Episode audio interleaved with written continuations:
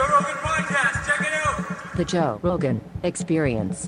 Train by day, Joe Rogan podcast by night, all day.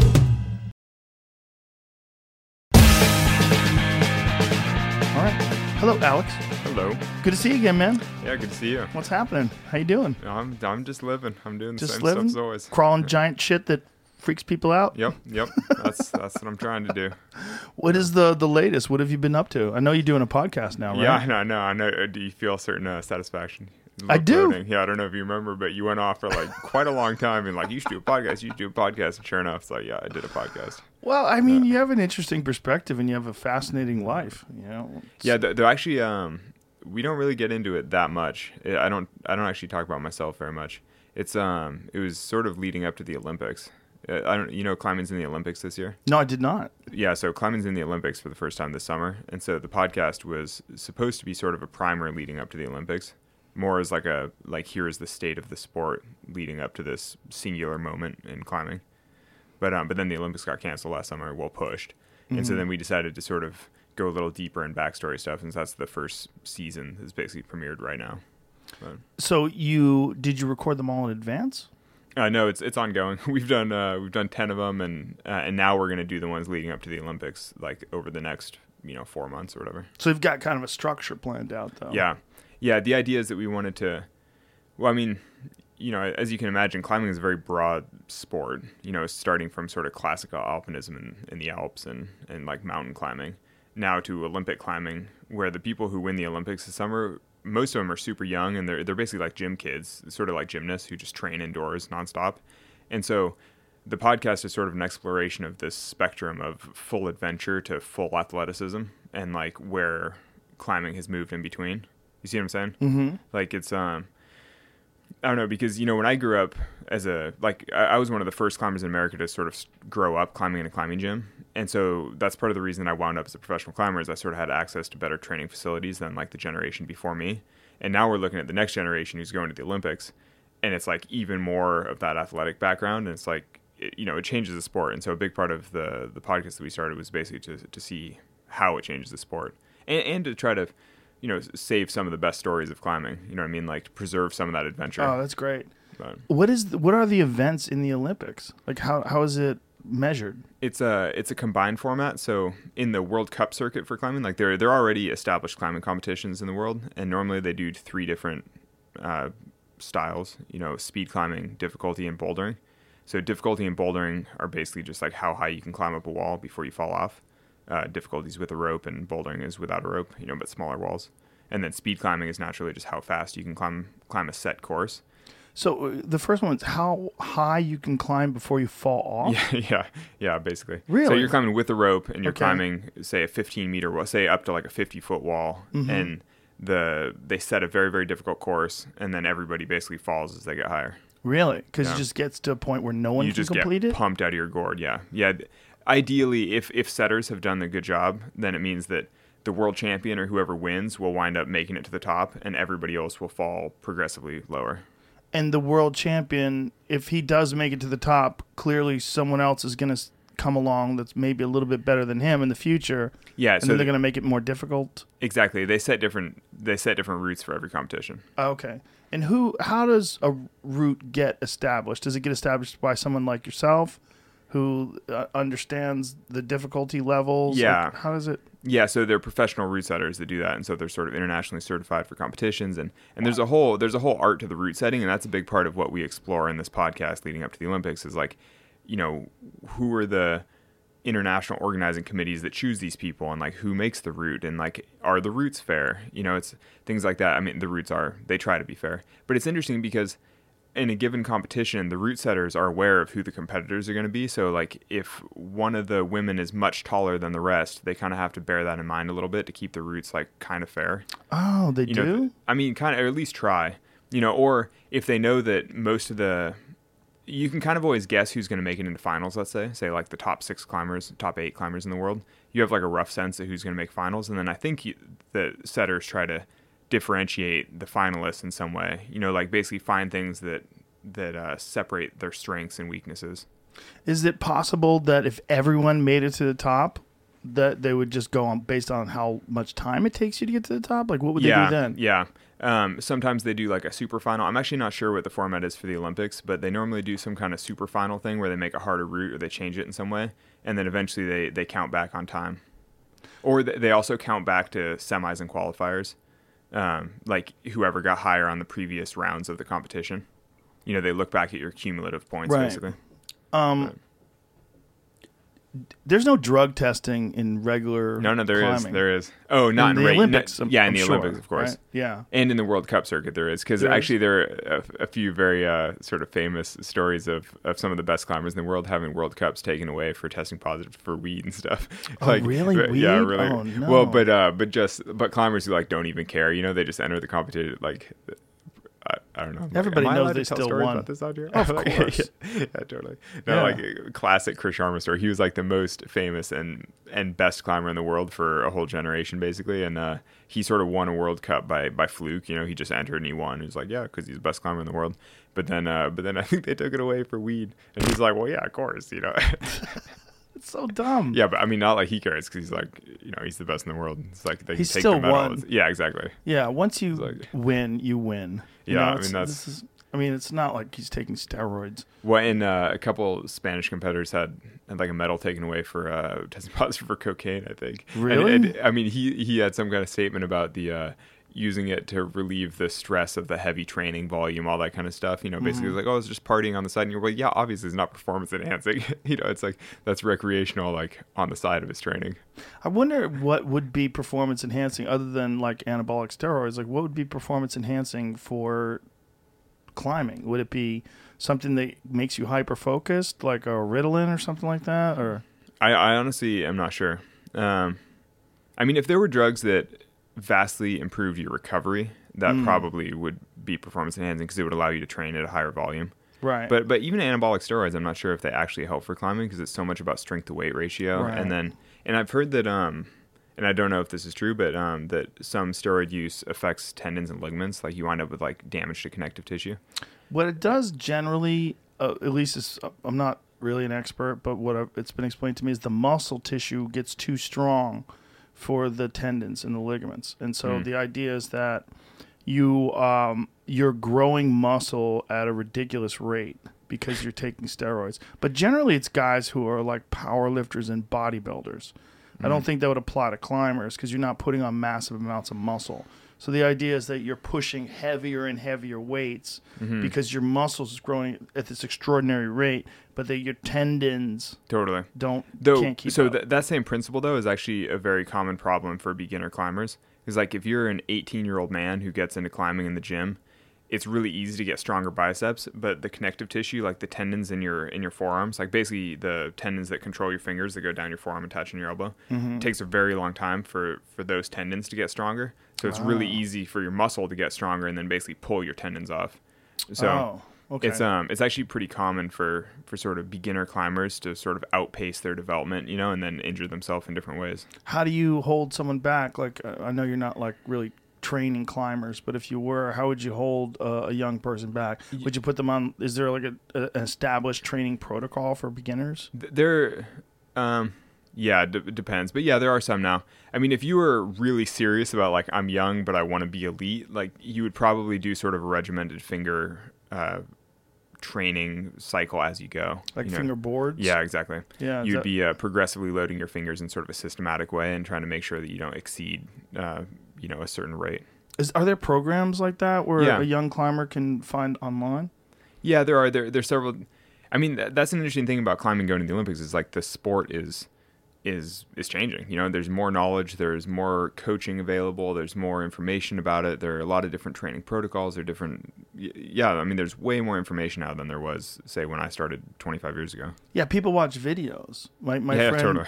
Whitney Cummings is dating a um, a guy who's into climbing, and he's a climber. And he was she had it on her Instagram today. She was making fun of him that she that he's watching videos of girls climbing. She's like, should I be concerned about this? Like, what's going on here? Like in these you know climbing sort of competitions. Hmm. She's It's so people are watching technique. They're watching like what's what did this person do wrong, and trying to gather information and learn from it. I guess. Yeah, well, and I think, and more and more, they're just watching the competitions just to see who wins. You know, in the same way that people watch other sports, they're just like, oh, who's the best climber in the world? I mean, that's going to be the the appeal of the Olympics. It's, it's going to show, you know, the Yeah. best climber in the world. And I I guess also you're really into climbing. You just want to watch people do it too. Yeah, right? you want It's to like- see greatness. Yeah, totally. Sure, like, sure. yes, see like mastery. anything else. Like people watch like watching people play chess. Like well, people- that might be a little more boring because that's pretty slow. But the people who love chess like watching people play chess. Maybe, but I think that there's a dynamicism, like a movement to it. It'd be like Mm-hmm. watching ballet or something, where you're like, oh, this is incredible movement. Right. You know, it's like, Well, I like watching play. I, I like watching people play pool, and people have often said like, "Why are you doing that?" Like, what do you?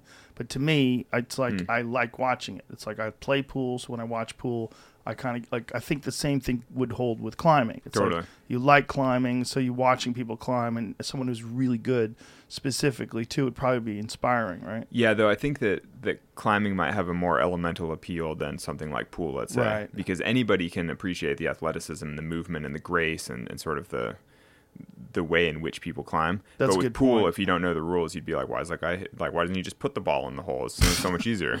you know, I mean, like, why is he using that pointy stick? That's stupid. Right, right, You know what right. I mean, and Like- with chess, like if you don't understand, yeah, if you don't know the rules of chess, Yeah. you're just like knock them all off the board and walk away. You know, you're like, dude, yeah, that's true. Climbing is very universal. Like it's it's it's like it's got a primal appeal. totally. Yeah. I mean, you know, I mean, we were once arboreal. You know, it's Mm-hmm. like that is exactly that's where we came from. Yeah, I ha- a friend of mine um, had a squirrel expert on his podcast. My friend Steve Rinella, and this uh, squirrel expert was talking about these squirrels climbing, and they um, apparently squirrels only the females only come into estrus for like six hours a year. It's like a very maybe maybe multiple times a year, maybe once or twice a year, but the period, the window Okay. is very small where you can breed with them. So there's the competition is very fierce, and a lot of times males will throw other males out of trees.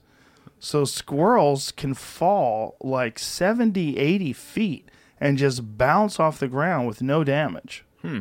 Yeah. So, so funny you mentioned that. So, I actually once walked up to a cliff, like a huge overhanging wall, like this giant, like imagine like an overhanging, like leaning. It's, it's almost like a amphitheater, like a huge thing. Mm-hmm. It's a local sport crag in Sac, and I walked up. We were the only people at the wall, and we looked up, and there was a squirrel attempting to surmount the cliff. Which you know you see squirrels run up and down trees and, and you know vertical cliffs sometimes, but not like massively overhanging ones. And these are like big uh, uh, basalt blocks, like big overhanging things. Basically, there was no way the squirrel was going to make it. It had like more than 100 feet to go.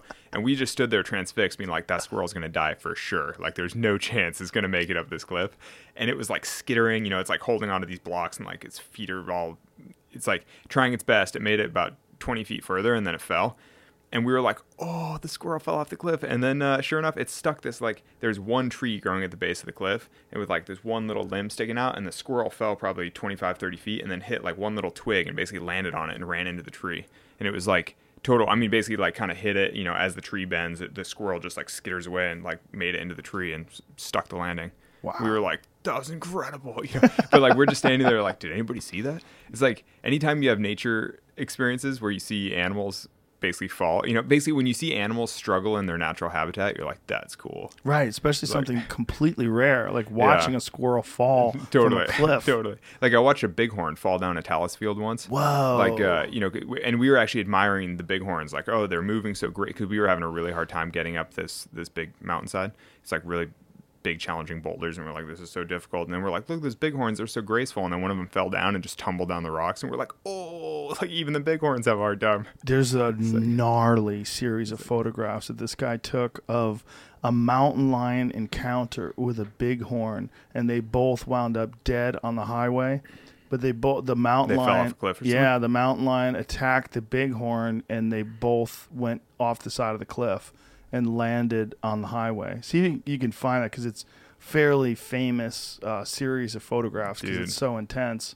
That like kind of makes you sad though. It is like sad. sad for the bighorn, sad for the mountain lion. Yeah, it's sad for the driver who's like, holy shit! it's Yeah. like two large animals fall out of the sky. Yeah, that's it. Oh, That's it. jeez. So they're both like leveled on the side of the highway, Oh, and wow. there's quite a few photos like that. The What blood coming out of the horn is where his horn came off. Jeez. So his horn came off from the impact, and you see it there.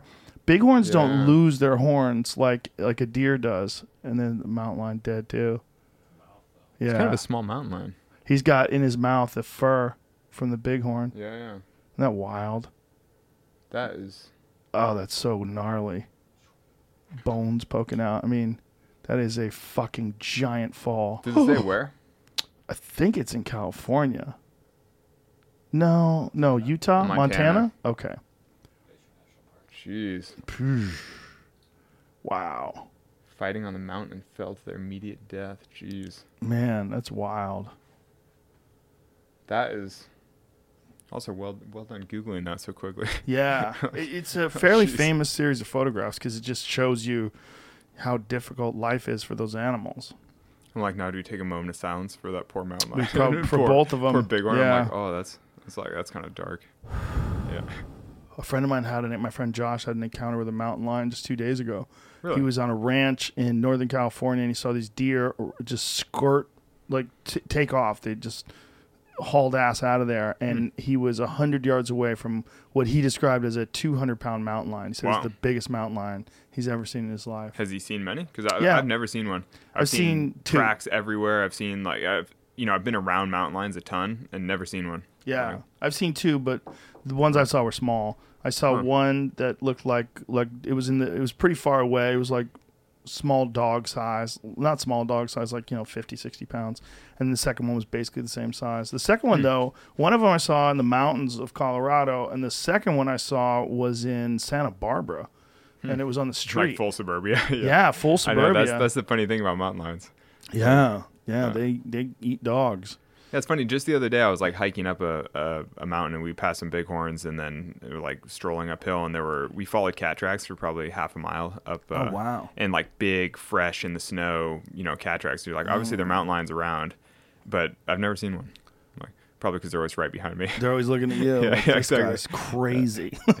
No, I was gonna, I was gonna eat that dude, but I was, I wanted to watch him climb.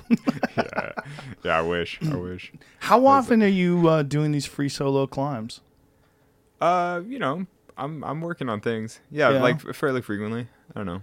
I was just on this expedition uh, in the jungle in Guyana. It was like a National Geographic TV show thing, and uh, and I free soloed the wall we put up just just because the type of rock we were on, no one's ever soloed a wall like that before. So I felt like since we were there, it was felt almost an obligation to do it just for like this climbing history. You know, you're like, oh, if you're there and you have the opportunity, you kind of have to. Now, when you see something like that, do you make a route first with ropes always? Yeah, yeah. So our, I mean, because we were there, I mean, it's a whole like complicated National Geographic TV thing.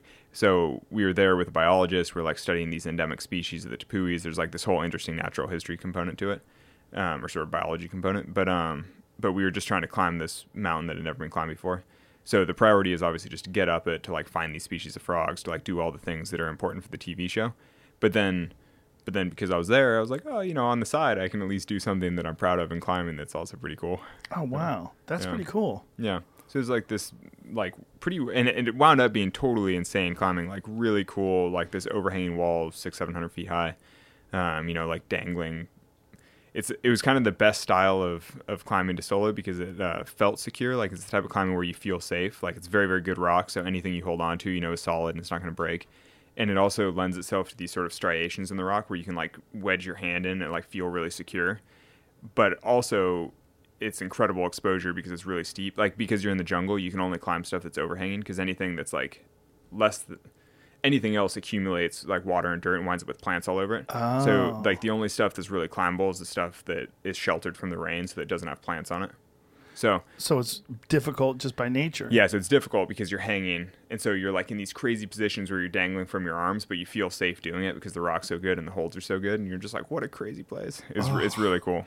But then when you get to the the very edge, you have to somehow yeah, another make yeah, your way. and that's a bummer. Yeah, that seems Yeah. like the most gnarly part of it. it, wa- it actually probably, in terms of risk, it probably was the final twenty or thirty feet of like getting onto the top. It's all like rotten soil and loose rocks, and like you know, yeah, it wasn't ideal, but How do you decide which way to go when you get to something like that? Just what's the most likely path to success? Yeah, well, so in that particular case, um, we had already established the route, you know, like because it was this TV thing, we'd already climbed it. We'd put ropes up it. We'd like worked on it. The camera guys had gone up and down. We'd like camped up on this ledge to look for these frogs.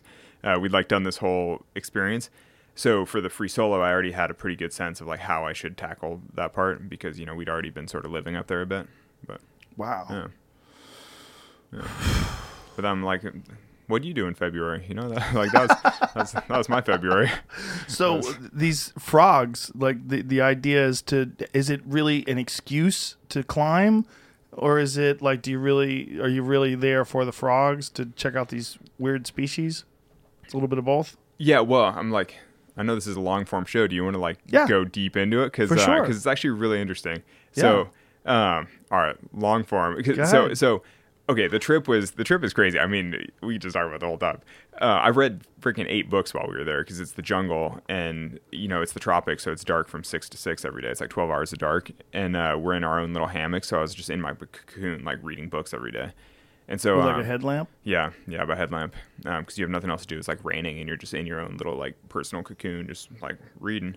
But um, so I read like natural history of Guyana, natural history, like you know, sort of the the the geology. So, um, like, have you seen the the movie Up, like the Pixar Yes. or Disney movie, the Yes. cute thing with the flying house and the balloons? Yeah. yeah. So you know that's all modeled on like where they fly to the big rock things with the waterfalls. Those are tepuis, which are like real things in South America. Um, Oh. That's in Venezuela, Guyana, and the northern part of Brazil.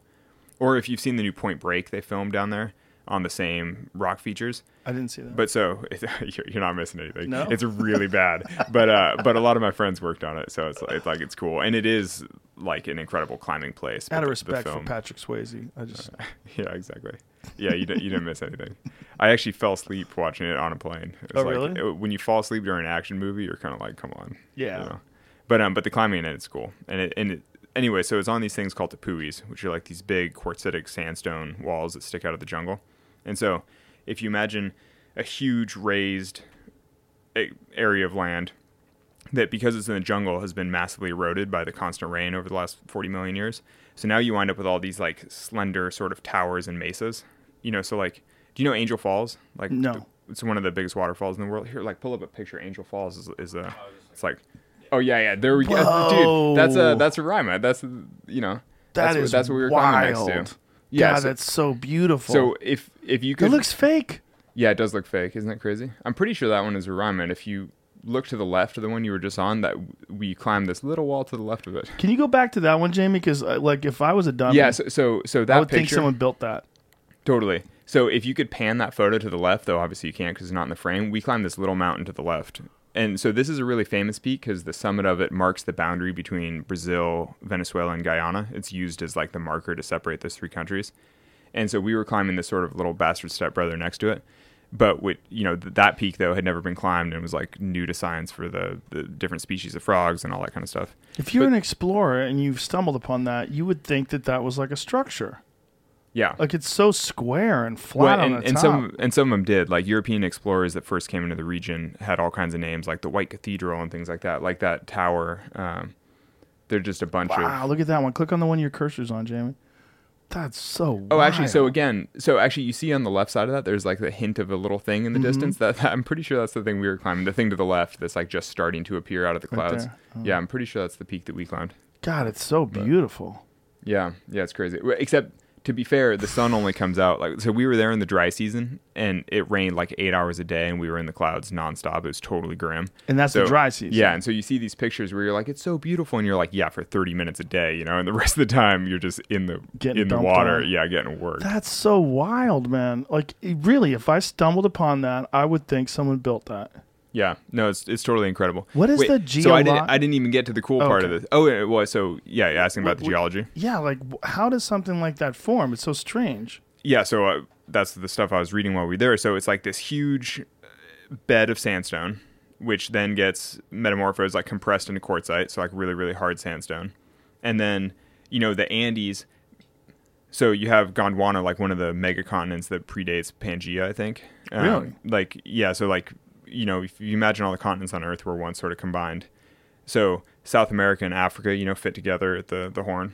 Um, and so this rock is most similar to rock in parts of Africa, actually. And so, and part of what makes the the biology there so interesting is that the creatures on the summit of some of the tepuis are more closely related to creatures in Africa than they are to the ones in the jungle below them, because Wow. because the summits have been separated for so long. You see what I'm saying? Like Yes. because the top of that those islands basically mm-hmm. they've been separated from the jungle below for so long that they more closely resemble where they came from in Africa than than the creatures that live in the rainforest below. It's like this totally incredible, you know. I mean, it's just it's just an interesting part of Earth.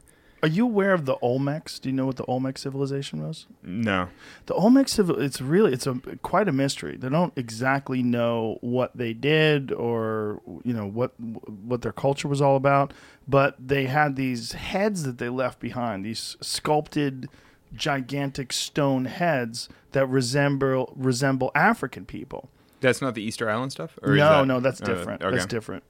this is the Olmecs. Oh wow. So they- and where were the Olmecs? In oh, uh, South Mexico. America. Oh yeah, it says Olmecs. Yeah, Mexico. South America, Mexico, Central Huh. America, and there's a lot of them. And these images are very um, African-looking faces, and they don't really know what the history of them were. Huh. And they know they they they think some of them existed in the neighborhood of six thousand years ago. But you know when when you're when you're looking at stone, it's hard because they, they just they carbon date the stuff that's around the stone as they Mm-hmm. unearth it. But that doesn't really necessarily give them an accurate sense of when it was constructed. It just gives an accurate sense of how the sediment Yeah, that of where it's around. covers it. Totally. Yeah.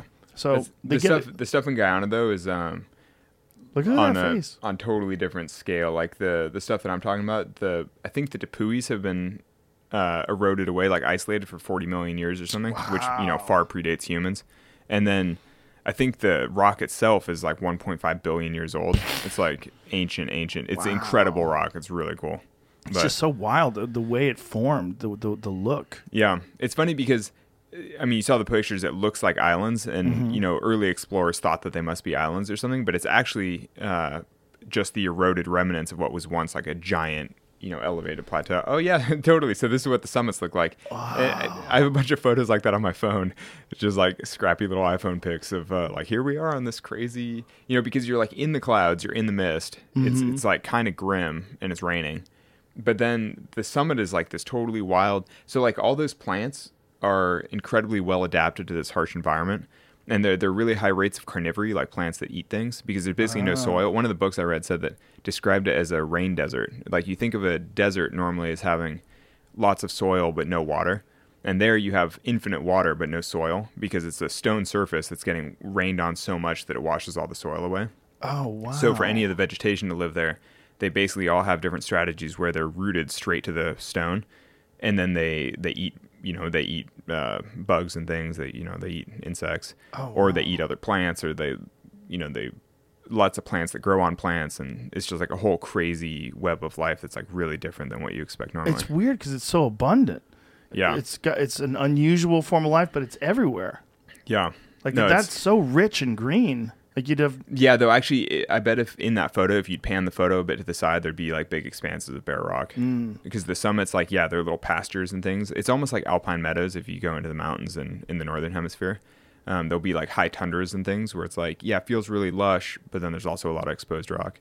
Because when the sun comes out, you know, you're at seven to 9,000 feet in the tropics, so it's really intense UV exposure and it dries Mm. things out instantly. So it's really hard, hard climatic conditions for life. Wow. that's wild. Yeah. And so these uh, organisms, these creatures that live up there, they're Mm-hmm. they're closely resembling creatures that live in Africa, and so that was part of what you were studying. Yeah, so we were with this biologist who was trying to do an elevational transect of, of the river basin that we were in. So basically, starting from the rainforest where the frogs are pretty well known, and then going up through the cloud forest, which is kind of as you gain elevation to the actual wall. And then the species all change as you, as you gain elevation, which is kind of normal. And then the things on the summit of the Tepuis, on the summit of the, the, the stone island, are completely different again. And so he was basically doing research on how how the different species, you know, basically what the deal is. And it's really difficult to get there too, right? yeah, yeah. It, it was. It took a very long time to walk through the jungle to get there, and then no one had ever been to this wall before, so cutting a trail up to the wall was totally insane. And then just yeah, it was it was crazy. And you guys are sleeping in hammocks. So do you have like some sort of canopy above the hammock? Like how do you have it set up? Yeah, just a little hammock and then a little rain fly, just like a tarp above it. Oh wow. But it was pretty. Uh, it took me a while to sort of dial in, dial in my scene. I was basically sleeping in a puddle for you know most, of, a lot of the time. Yeah, and I'm sure your books were soaking wet too, right? No, no, everything's in your little dry bag. Yeah, well, that's true. But you keep your stuff in your dry bags and like you know keep it all organized. But it Yeah. is true that like your clothing once it got wet is just wet. Just wet. yeah, Yeah, just I mean it dries on your wet. body, but Yeah. yeah. So I, I was in you know all synthetic clothing and synthetic sleeping bags, so I was warm enough. But then you're just laying in a puddle, of, like a little puddle of water, because you know the bottom of the hammock it all Right. sags to the bottom, so it's all just pooling, and you're sort of like, oh man. It's Does like- the synthetic stuff act like merino wool acts? Like it, do they they have that dialed in where even when you're wet, you can it's still, warm. stay warm. Yeah, yeah, exactly. yeah. Yeah, it maintains all the insulation without uh, even when it's wet. What company do you use for that stuff? Uh, the North Face. Okay. I'm, I'm, I've been sponsored by the North Face for a long time. well, they're they're but- really dialed in with Yeah. that shit, right? Yeah, but all all synthetic clothing, like I mean, it's all, yeah, it's all good. When it comes to like mountaineering, hike, Yeah, hiking yeah. stuff. Yeah, So this trip, how long were you there for? we were there a month, Wow. um, or like four weeks, and a month. you know, it took us in like, a hammock yeah. in the rain. yeah, yeah, I know, totally, totally. but your guys used to living out of a van, so you I kind know, of but a van- a little bit. But a van is like a small little apartment. It's actually Right. pretty comfortable. You're dry. You're cooking for yourself. You know, it's Yeah. pretty good scene in the van. The hammock was a little more grim. What were you guys eating out there? Did you have to bring a month's worth of food? No, um, so we had local sort of logistical support. Um, so like an outfitter in Guyana had hired um, a bunch of Amerindian porters, so the the local indigenous folks, like basically all the men from this last village that we hiked out of, like all hiked into the jungle with us and helped carry things for the, the team and the film crew and everything. Oh wow! But um, but so the logistical sort of operator in country had you know provided rations for the trip. Um, but it was basically just top ramen for the whole trip. Oh, So really? it was, dude, the hike out was so grim. They would uh, they'd cook like a bucket of maybe twenty packs of top ramen, and uh, you know we'd get ramen, and then whatever was left over they'd save, and then in the morning they'd reheat, and we'd get ramen for breakfast. And you're just like, oh man, top ramen for breakfast and and what and about dinner. protein? Um, they had some little freeze dried. I mean, we just didn't have, you know, we brought a bunch of snacks. Um, you know, and I'm normally a vegetarian, but on that trip I was eating like salmon jerky and just whatever like team snacks that we brought. Mm-hmm. Um, but yeah, I mean, when we were at the wall, so so the, that kind of logistical support was when we were trekking through the jungle both ways. But when we got to the wall, you couldn't really establish a camp because we were like right on the side of a cliff, and so we were all just kind of dangling on the side of the cliff Oh, and so we were taking care of ourselves more. Yeah, but so then we were eating trail mix for basically breakfast and lunch, and then a couple bars, things like that, like energy bars, and then having uh, freeze dried dinners at night, and that was just like our whole scene. Basically, we did like a week or ten days of, of just kind of like trail mix and bars, and and it was it was kind of a grim. You know, we were like, oh, really. You know, What really like hurting get- for a salad or something. get out of there and have real food. Well, so funny enough, I made it back to Georgetown, the capital, and we were staying in like the nice hotel in Georgetown or whatever. And uh, I got the worst food poisoning of my life in town. I was kind of like, oh man, How ironic. yeah, yeah. But when I got home, I was like, oh, sweet, like crunchy vegetables and things. Yeah. You know, like it's so nice. In a hot shower. yeah, Yeah. yeah, The, dude. the the camping off the cliff thing that is the one that freaks me out the most when I watch those images or see videos of people that are climbing that Mhm. pause in the middle of the face and set up a camp and they have like a little hammock thing. it's pretty cozy. You should, you oh, should how try. dare you! No, honestly, you're always so tired anyway. You're just like, oh, at least I get to lay down and relax. It's like Mhm. so, I mean, it's nice. Uh, but you, you you don't freak out in the middle of the night. And just think, oh my god, I'm dangling off the side of a fucking cliff, a thousand feet in the air. at a certain point you're just like if you fall you know, you know you just relax it's like i mean you sort of commit to it at the get you know it's like when you go to sleep you're totally committing to like all right this all had better work this is better hold Right. and and if you and if you actually think that you're in danger then you keep a backup line you keep you know you stay tied into other things stuff like that You well, Right. sometimes you don't. well so like where we were at the base of the wall was Yeah. like pretty solid um but the thing is the base of the wall it's not like flat ground comes up to a cliff. It's like a steep talus field where all the chunks of the cliff that have fallen off over the years. Mm-hmm. and then that steep talus gets overgrown with like bushes and shrubs and like roots and things. And then bromeliads like all these crazy plants that just kind of stick together. So we were camping on this like really steep hillside. But technically there were plants. So like my hammock was strung between two trees but they were like pretty scrappy little trees, and you are kind of like, huh, if the whole thing fell off the cliff, you'd be like, but you don't, but it seems unlikely to happen because you're kind of like realistically, the load that your hammock's putting on the tree is a lot less than the load that the wind does, you know, when it's storming or something. So you're kind of like, ah, I think it's fine, and you just sort of evaluate the risk, you know. Oh No, that is boy. that is not what we had going on. Oh that is boy. It's gnarly. No, Let's no, say- describe it for the people that are just listening. We're looking at what looks like a greenhouse that's fucking just No, hanging that off is- the side of a Says It's cliff. a hotel. This is like that, that's like a Swiss glamping option or something. A Oh, no, thousand dollar hotel room Oh, wow. dangling from the side of a Peruvian mountain. No, but that is like Oh, Christ. That's like strictly for an Instagram influencer type shit. That's for assholes. Yeah, no, I'm I'm not into that. Thank you. Good. You and I are on the same page. I love it. The thing is, That looks like the thing for me, I find that very contrived because it's like if you're gonna stay in a hotel, stay in a hotel. You know, like Right. like have Thank you. running food and wa- like Yeah, like what where do you doing? get your running water in there? You know, it's like I don't know. But the thing is, when you have to stay on the side of a cliff, then you do then you do it in the nicest way you can. you know? There's a hotel, I f- I think it's in Iceland, that's con- constructed entirely of ice, and people go there to uh, just to say they were there. What Like, is Iceland? So I mean, isn't the whole society made of ice? So, you know, it seems like it should be, but it's not. Um, Iceland's like more green, and Greenland's more ice, right? Yeah. So there's this. It's a, a luxury hotel, and when you go inside of it, the entire hotel is. Const- Who do we know that went in there, Jamie? Was it a guest? Or did I talk to somebody oh, but about that it? says it's in Sweden. Oh, that was in Sweden. Maybe Might I'm be a couple of them. Maybe there's more than one of them. Maybe I just fucked it up. There's five ice hotels in Scandinavia. Oh wow, There's- really? There's a top five, so there's more than that. There's no chance I'd stay in it. What? No, I shouldn't say that. I might You stay in would an ice do hotel. it. Yeah, How totally, dare you. totally. On the one hand, I'm like, that's dumb. On the other hand, if I think if I saw it, I'd be like, that's incredible. Yeah, I just the sleeping inside of it's gotta suck. Would be really well insulated. I mean, just like an igloo.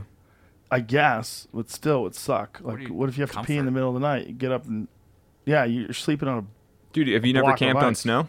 Camping in snow is amazing because if you have to pee, you just pee, and your pee burrows its own little tunnel straight down into the snow. Mm. It's like I, I uh, did an expedition in Antarctica, and uh, you basically like I was peeing out the same back flap of my tent every night, and your little pee tunnel just gets like Deeper and deeper. I think it went to the center of the earth by the end of the trip. you know, it's like going just deeper and deeper into the glacier, and you're like, it just goes forever. Yeah, I've I've camped in cold climates before. It's it's not comfortable. It's not nice. Oh, if you have a good sleeping bag and you know good pad, and it's pretty cozy. You're just like- used to things that are less comfortable than most. I think Perhaps cozy in your perspective, you know. But Yeah. I, I get it. Yeah. Yeah. But this uh, ice hotel, my friend who stayed, I can't remember who told me they stayed in it. They did it one night just to say they did it. They were with their kids too. Uh, sounds like David Blaine. I think David you're right. I think classic. you're right. I think I know you're David. right. Yeah, he's great. Yeah, dude. Yeah, he he. For him, an ice hotel is like a normal thing. He's like he probably just lay there on the ice the whole time just to yeah, just to see if for he days, just to see Yeah, if he could. He's yeah. a strange person, right? Yeah, totally. Strange and powerful at the same time, like a very unusual human being. Dude, I uh I met with him years ago now because he was. Did you see his like real or magic documentary? No. It's really good. I would totally encourage you to watch it. But basically, it's all these like sort of magic tricks, except they aren't actually tricks. They're just like, I'm allowed to curse, right? Yeah. Yeah. That's They're like these fucked up things that he does that people assume must be magic, but aren't. Like he puts an ice pick through his hand. I put an times. ice pick through his arm. Oh, well, there you go. That's like the same Yeah, kind of like. made me. yeah, exactly. I'm like, come on, man. What are we doing here? exactly that. Well, no, exactly. And you're like, you're like, you hope it's a trick, guys but it's are. like, Look at you. dude, exactly. Ta-da. Dude, he bought me an iPhone ra- randomly. He, uh, he it was one of those classic things. He, uh, I forget. He, yeah. So I met him in New York for this thing for Real Magic because uh, he was talking about maybe doing a climbing thing, and I was totally into teaching him how to climb the outside of a building, basically. Because it's one of those things that people would assume there's a trick to it, but it's, in some ways it's actually easier just to learn how to do it well enough that you can just do it rather than do a trick. You know what I mean? Like. Mm-hmm. Because that's kind of the whole thing with the ice pick is people assume there must be a trick to it, but you actually just do this crazy thing. You just learn how to do it right. Right. And so, so I went climbing with him a few times, and he like, you know, gave me a tour around town and we chatted and stuff. I don't know. I was totally into his whole scene. I was like, such mind over matter. You know, I was like, wow, he he has got a strong mind for just like making himself do things that other people would think are impossible. Slash, yeah, it's just unpleasant. mostly his mind, mostly the ability to deal with uncomfortable feelings. yeah, Like the ice pick through the arm. Like we had to stop because I hit a nerve, and then we did it again. So it hit a nerve, and then there was one point in time where after we did it, he was concerned that maybe blood was pooling up in a weird way. So he had our medic look at it. So he, he stopped. We stopped twice, right? We stopped once, and I put it back in again, and then we go all the way through, and then after it came out, we had to stop again, and then one of our guys had to look at it because it was just bleeding in a weird way. He was worried that it was creating a hematoma, and it could be. I'm like, come on. The uh, if you ever watch the the show, you know, Real or Magic, whatever, Mm-hmm. it's it's really good. But in one of them, like he puts the ice pick through his hand, and and then he pulls it out, and he's like, "Look, see, it's fine." And it's like, and it looks totally fine, like it's not bleeding. You know, it's because your hand is so elastic or whatever. Mm-hmm. But I asked him about it. You know, I was like, "Oh, what's the deal with that?" Because you pull out, you know, it's like, is it a trick? And he's like, "No, you pull it out, and as long as you're holding your hand above your heart, it doesn't bleed for a little bit." He's like, but then when you put your hand down, obviously it bleeds because you have fucking a hole through your hand. I was like, oh Jesus! it's like I was like, that's not much of a trick. That's that's messed up. But one of the things that he showed us was there was a, a guy that was famous back in the day for putting swords through his body. The guy would run like the whole way, Mhm, the whole way through like his a really organs. really narrow sword. Yeah, a small, but they got progressively larger as until he got, he got more. progressively deader. Is that how he died? Do you remember, Jamie?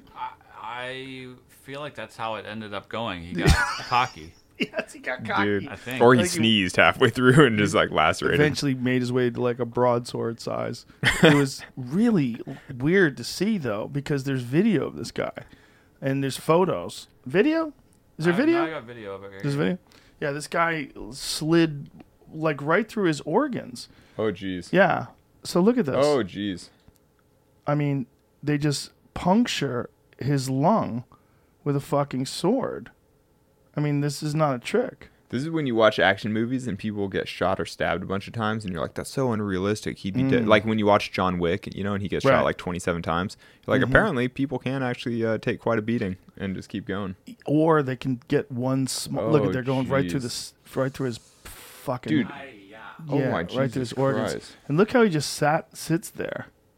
And, And I who's guess- the, who's this doctor who's like good enough to poke a sword straight through not, him? it's not really a doctor. Well, but he must be a like he'd be an incredible. Uh, maybe he works in a deli. You know, like a really really this, good Jamie? like meat Does it chopper. say what year this is? The- What are the things on his forearms, by the way? Oh, he's, so he, now he's going into an X-ray machine to make sure that.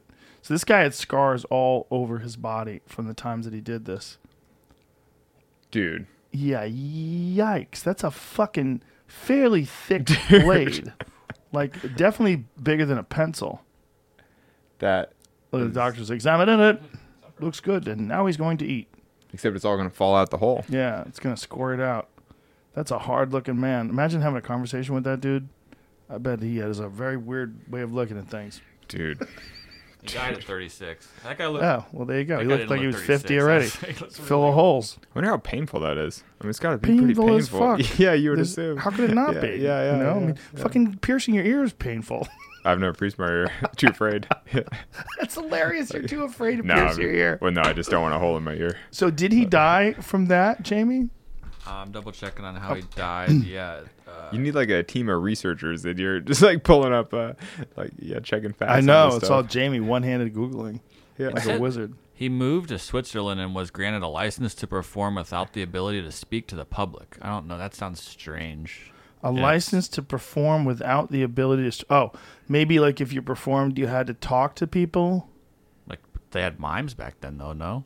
Maybe you had a break character, I don't know. or it was they get weird. mad at you. But that seems like so. Maybe he couldn't say. He got. He was like, "Ow, it hurts," and they're like, "Shh." I don't know. Like, this is Well, so uh, silly to even to, have to- a to thing be like fair, that. the the act is less inspiring if the guy screams in pain the whole time, because then nobody True. wants to watch. Right? Yeah. I mean, if the same guy doing the same thing, screaming like like he's being tortured, that would be sick. I mean, it'd be the same for David Blaine. Like when you Yeah. watch the David stuff, it's like if you were putting an ice pick through his arm and he was just screaming, like if he was just sobbing the whole time, you'd be like, I don't want to watch this. I wouldn't do it. It's I'd like pull- a- I'd stop. It says in 1948 he was uh, alleged he was instructed by voices to eat a steel needle, and two days later, it was surgically removed.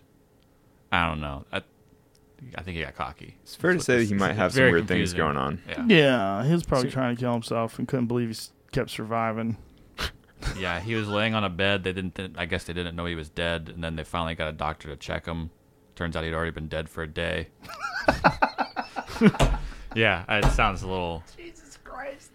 We need we need like three more uh, research interns like googling his whole scene as fast as they can because they're like, wait, none of that makes any sense. And this was because of swallowing a needle. He said he had. He thought he had guardian angels. He said he was telepathic. He could heal people. Yeah. Yeah. Yeah. no, he didn't heal himself very well. Or maybe he did. That's how he survived so many, you know, being impaled so many times. I, I guess you can just do it though. It can be done, you know, because they're, they're fairly small holes, although they do go through the length of your entire body.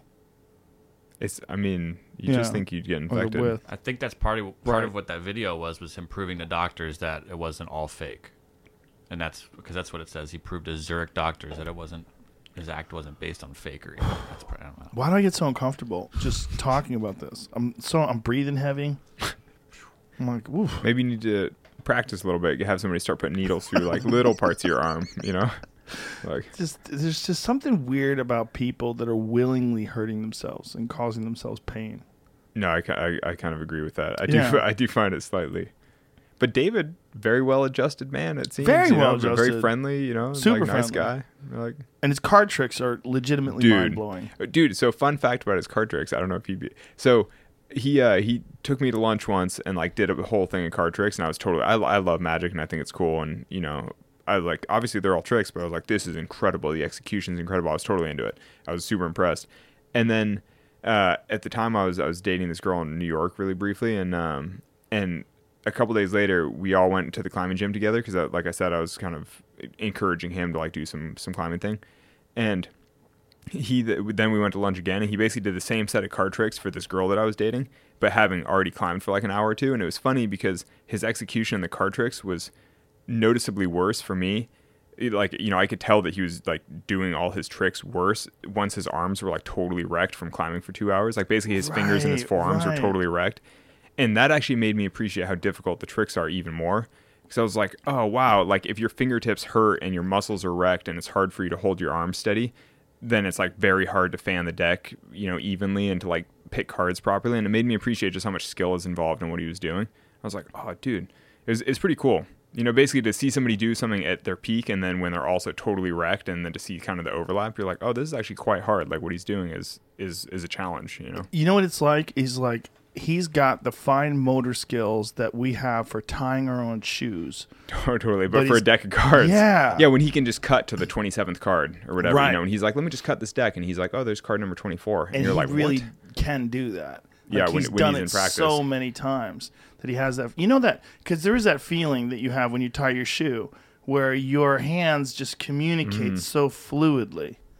You know, like that's like what people strive for in jujitsu.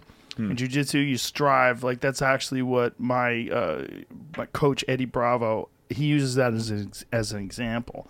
That when you tie your shoe, you don't think about tying your shoe; you just tie your shoe. Mm-hmm. And in a certain situation, you'll flow into a technique. Like a technique will happen, and it'll it'll happen, and because you your your repetitions, you've hit Totally. them so many times, it'll just be so fluid. And so for David, it's got to be like that, but with like the very tips of his fingers. I know. For somebody like me with, you know, very callous, I can't even imagine feeling anything that Right, well. Like honestly, right. decks of cards, I just like f- crumple them all together. I'm just shove them. Like, is it shuffled? You know, like I can't even manipulate them that well. Yeah, I would imagine, right? Like your hands have to be like super rough, right? Yeah, normally pretty rough, and then also just really calloused on the tip. So I mean, often you know I can pick up like hot things and like not really notice it quite the same way, or you know things Oh, like that. of course. I mean, if you're Yeah. grabbing like grabbing very coarse rock all the time, it's like you have to wind up with really callous fingertips. Of course, yeah. just- but so then something like manipulating the edge of a card, it's like I can't even imagine feeling it. Have you seen? There's a, there was a guy that was on this television show called Dual Survivor, and he was known for walking. Is that what it's called? Dual Survivor, I think. One of them goofy Survivor That's shows. that's the sequel to Soul Survivor. no, no, no. it was these two guys would go together, and they would, you know, and the idea was that they would help each other out. But his feet, he always walked barefoot everywhere. Like he never wore shoes. So the bottoms of his feet were thick, like a giant, thick, fat piece of leather. Um, see if you can That kind of thing, show though. the I bottom. mean, yeah, there's a, one of the bottom is the middle image. You can see the bottom of his foot is just like this disgusting I'm I'm kind of not into that because I mean, you know, there there are probably a billion people on Earth that basically don't have access to, to footwear. You know, like there are a billion people on Earth who do that just because that's how they live. Right. And it, dude, it's funny because I've been thinking a lot about this kind of thing because you know, having just spent the month of February in Guyana with with uh, we had all these Amerindian porters helping us carry all the stuff in for the show. And, and I was thinking a lot about survival shows in the U.S. because it's so popular to be like, oh, we're surviving in the woods, and you're like, dude, they're there are at least tens, if not hundreds of millions of humans on Earth that basically live in survival shows like that. You know, that's just their day to day. Yeah. It's not a survival thing. They're like that's that's a freaking Tuesday. You know, Just they're like, in- oh, I'm gonna wander into the woods with my machete. I'm gonna cut some stuff down and make myself a little shelter. I'm gonna start a fire, even though it's raining. It's like whatevs. Yeah. And and being on this trip and like watching the Amerindians and just how how easily and effectively they could live relatively comfortably in the jungle. It made a total mockery out of reality TV style survival stuff, you know, because we'd get to a, a new camp zone and you see like eight or 10 guys just kind of like fan out with their machetes and kind of like chit chat. And like an hour later, there's a camp erected with a fire going and water boiling, and they've all changed clothes. They're all clean. They're all happy. They're dry. They're like having a good time and you're like they just made a village you know with just a machete and like it's totally insane Yeah. you know and then you watch survival shows where it's like he will now do such and such and you're like come on like somebody doing that for show is just so different than people doing that literally every single day for their life you know? Right. Well, at least like Survivor Man used to actually do it, but then there was the other guy. What was the other guy's name? The other guy who was the other the other show. The guy was the British handsome fellow who was in bear the, Grylls Yeah, Bear Grylls. What's his show called?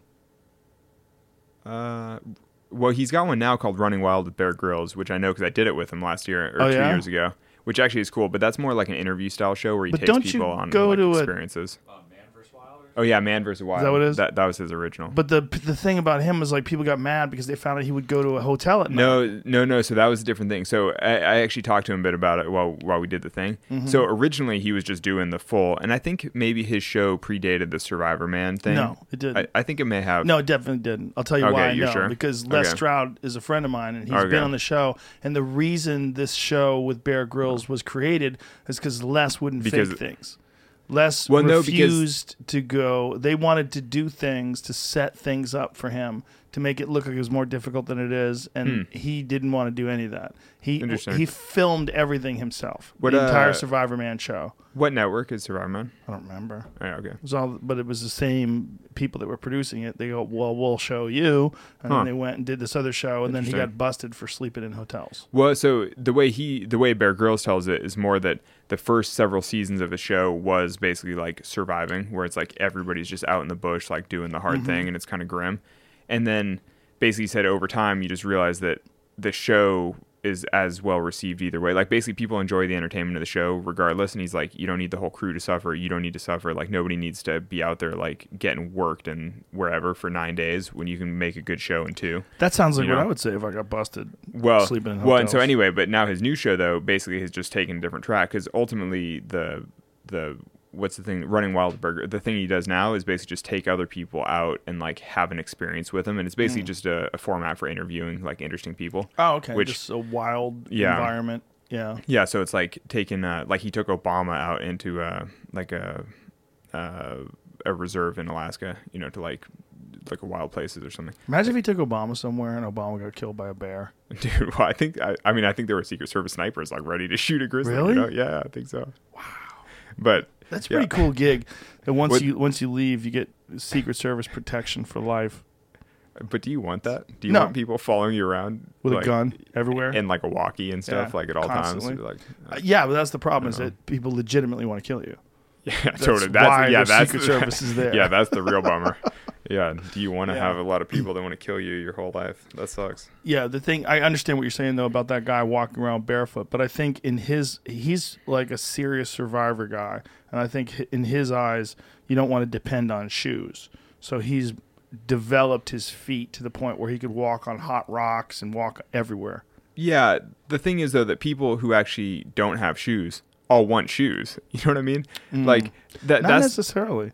Mostly though. I mean that's the thing is like all this like survivory stuff, you know, Mm-hmm. it's like when you go into like indigenous villages in the Amazon, like they want refrigeration, they want electricity, they want Yes. direct TV. Like actually the this village we were in, the guy was like, I want direct TV and we were kinda like, Well, you need power first, you know, and like you need connectivity in some way. Like, you know, you need any kind of infrastructure, but it's like people want solid wooden floors. They want, you know, they want medicine. I mean, communication for. There's just, I mean, there's so much. I just think it's a little weird to like celebrate the survivory stuff where it's like, oh, you know, you should toughen yourself up and get back to nature. And you're like, yeah, that's cool. But the vast majority of people that live that way Don't want are to. like actively seeking a slightly more comfortable and slightly more secure lifestyle. Yeah, I, I totally understand what you're saying. But my friend Steve Rinella spent some time with an indigenous tribe in South America when he filmed his show uh, Meat Eater, and uh, they actually I- they either offered them shoes or let them try on shoes, and they didn't want them. And these guys, it's the weirdest shit ever. Have you seen what happens when someone grows up living and walking in the forest barefoot? Their f- feet splay out like a hand. Mm-hmm. Have you seen it? It's- yeah, or just like, yeah, yeah, I know what you're talking about. See if you can find. There's. I forget the name of the tribe. I'm trying. It's it's it's escaping me, but they they live uh, deep in the jungles of South America, and he spent uh, a bunch of time with them hunting and fishing, and they they eat they eat a lot of monkeys. Which is really crazy. Like they, they cooked and ate a monkey on the show, and that's like their preferred food. They actually enjoy monkeys, and they eat all these other, you know, birds and Yeah, whatever totally. creatures they can find. They do a lot of fishing and they do a lot of uh, uh, bow and arrow fishing. But yeah, uh, yeah. The folks we were with uh, were doing the same thing, and they had different arrows for shooting fish versus shooting game. And I was like, oh, that's so interesting. It's like these barbed things for fish, and I was like, Right. I'd never even thought about shooting fish before. I was like, oh, this is cool. This is what their t- their feet develop dude. and start looking like. Yeah. I don't know. like, I feel like that might be an unusual photo. No, there's a bunch of them like that. No, And no, this but is that's what like- Rinella that's- described. This Huh. is what he described to me, and then we started finding photos of these when uh, he was on the show talking about it. We uh, went and looked at them. Are those from him? Because I see you, you have. Sorta. I'm like, are you sure that that? That's not from his page. I tried to find something like that, but that's what we've looked at every time. I was like, cause that, cause that, those feet look like uh, they just have some vitamin deficiency type like weird No. bone thing going on. You know, I like don't think it's that. I think it's from actively gripping the ground, like that. You know how your hands sort of splay out. Hmm. yeah, yeah, totally from They- grabbing. Our, we're so used to our toes being in shoes in a you Mm-hmm. know what you would call like a cast. But the, the the way these there's m- a lot of different f- feet of different humans that Mm-hmm. live like that, walking around barefoot. That you could see that splay out like that. Yeah. No, our, our porters uh, were mostly well, wearing uh, like Wellington like boots, you know, like Mm-hmm. rubber boots. And then there were a handful that were just barefoot, and you'd be like, "Oh, dude, we're like five days from a village in the middle of nowhere, and you're just like trekking barefoot through the mud." So- Though the jungle is actually a more hospitable environment for going barefoot than a lot of places. it's soft. Yeah, because it's like kind of muddy and like, Right. you know, I mean, there are like thorny things, but not. It's not the desert. You know, it's not like sharp rocks and cactuses and things. And so this show is it aired? This show no, it's did? uh, it'll be in the fall, I think. And so you're there for a month filming this. Mhm. How many episodes is it going to be? No, it's just one episode. Wow, Yeah, that's crazy. Yes. I mean, you know, it's not like it's not like my show, and I was just there to climb this wall. I mean, what to me, the show it's called? um, I think it's Nat Geo Explorer. I think Explorer is like the series. Mm-hmm. I don't. I mean, you know, we'll see.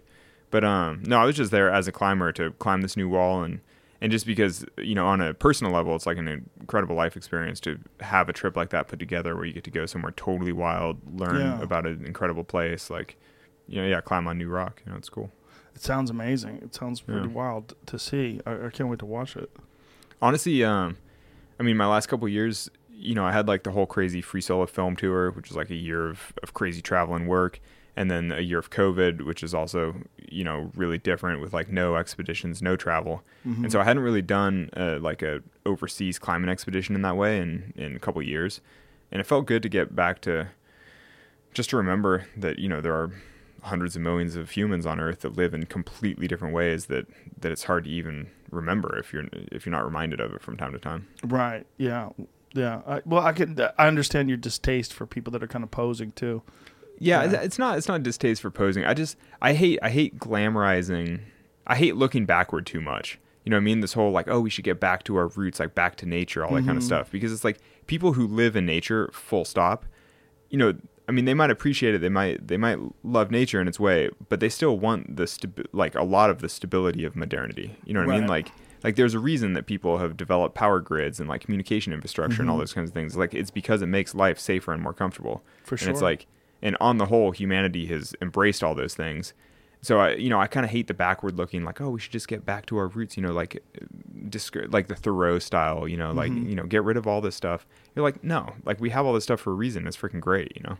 Well, we have all this stuff for a reason because human beings have a deep fascination with innovation, and, and some of it you could argue makes our lives less happy, though. Some I don't- I don't know, When you get to social media, when you get to like constantly staring at screens, when you get to living in cubicles off of of uh, fluorescent lights, Totally. There's, there's an argument about it. Yeah, that, that kind of like nitty gritty stuff. Yeah, it's like perhaps social media makes your life less rich, the- but the having com- a having a power grid, having communication, Yes. like having a roof, Right. having you know, Food, uh, like yeah, roads, like yeah. all those things Yeah. are incredible. Yeah, and if they sure. bring if they bring extra attacks on our attention, then you know, so be it. Basically, And then you just requires discipline to not fall into those traps. Yeah. And also, you know, an understanding of the, the path that you choose can lead to deep disappointment if you decide to live that cubicle life.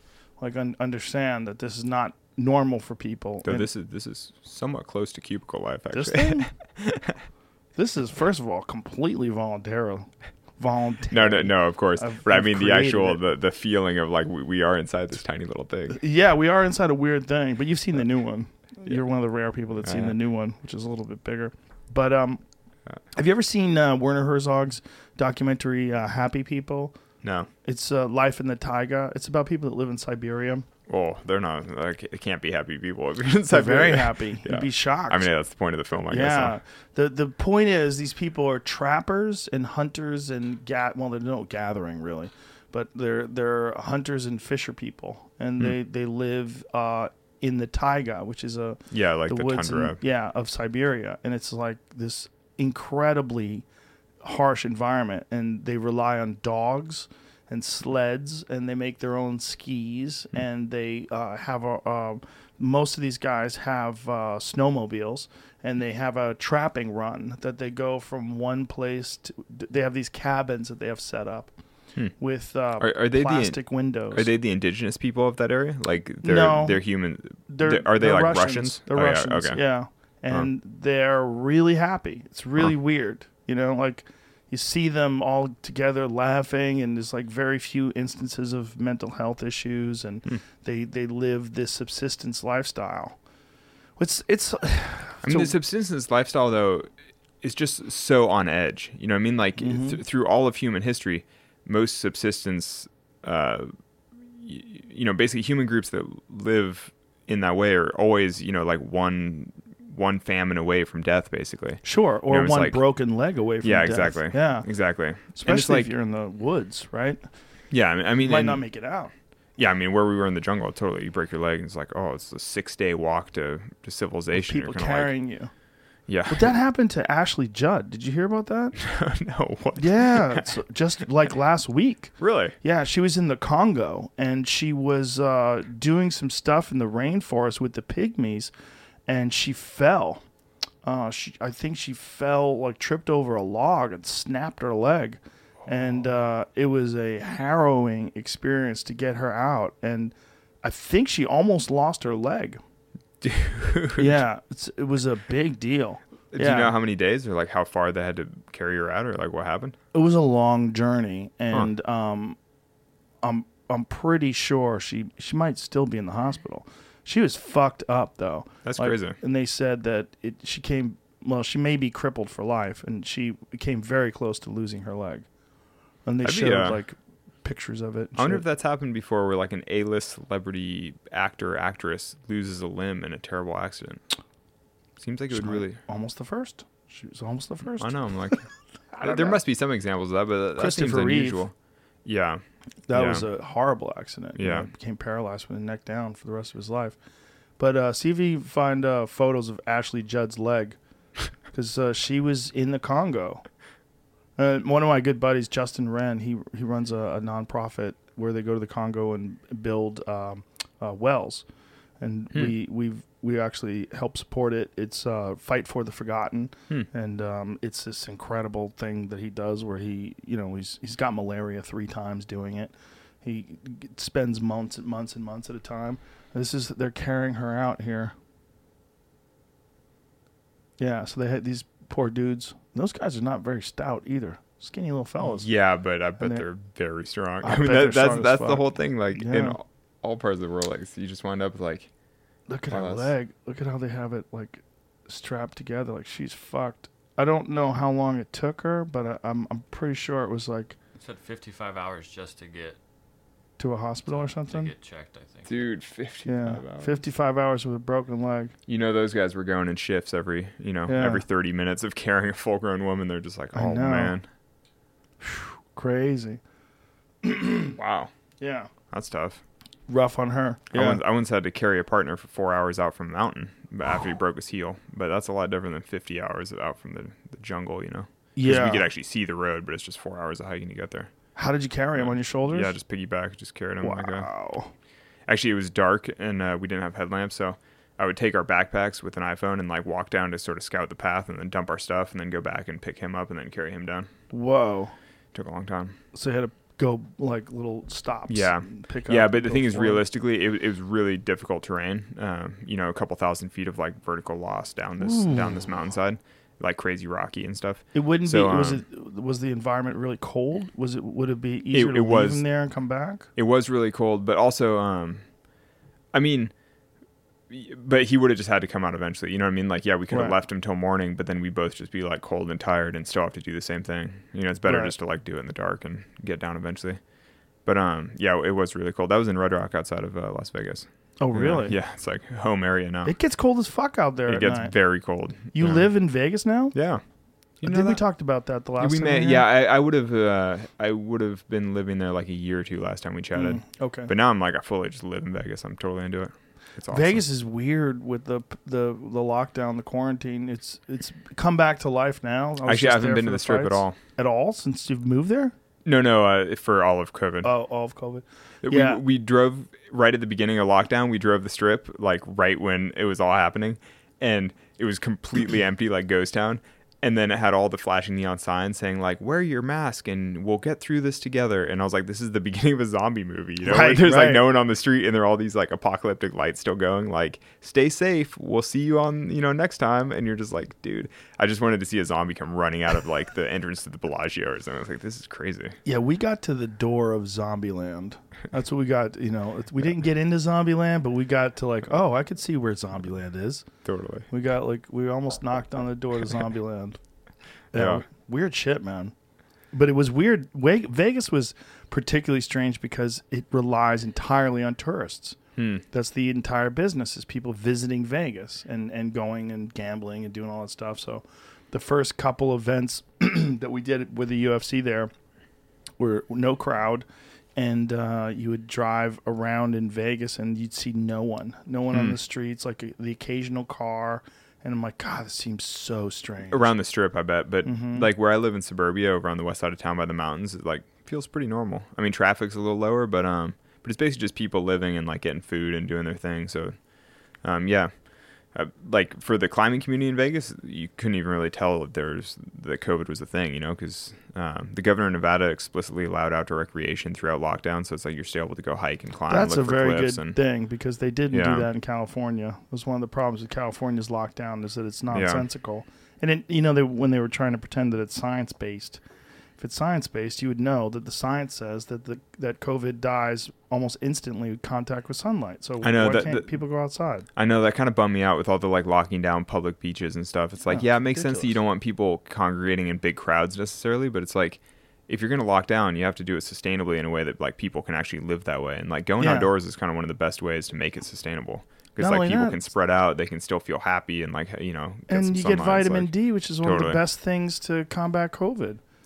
This, they, they found that 84% of the people in the ICU with COVID had insufficient levels of vitamin D. Only Oh. 4% had sufficient levels. Huh. I wonder, is that uh what's true in the normal population? Like, are most people just deficient? Most people vitamin are D? deficient. It's Yeah, a, guess a giant problem with people in general. And they think it's a giant contributing factor to low immune systems.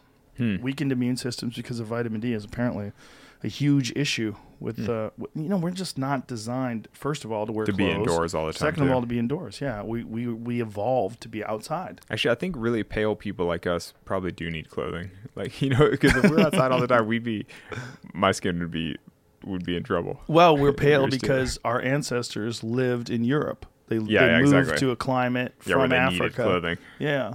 Yeah. yeah. that's what's weird. It's like we're just basically like a solar panel for vitamin B or vitamin D rather. Hmm. That's the reason why we're white. Yeah. Yeah. Yeah, totally. Because we needed more vitamin D than we can get.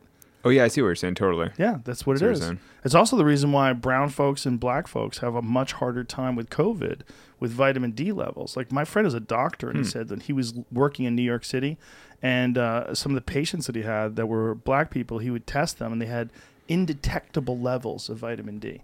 That's interesting. Yeah, is that a cold environment, Is it true that the dark cloudy. skinned folks uh, generate less vitamin D? I mean, I yeah, guess- from the sun. Yeah, from the See, sun. Because vitamin D is one of the rare things that we actually require sunlight to generate. Mm-hmm. And the reason why black people have it, obviously, is when you're from really hot climates, totally. your body is Or really actually sunny needs to climates. be protected, Yeah.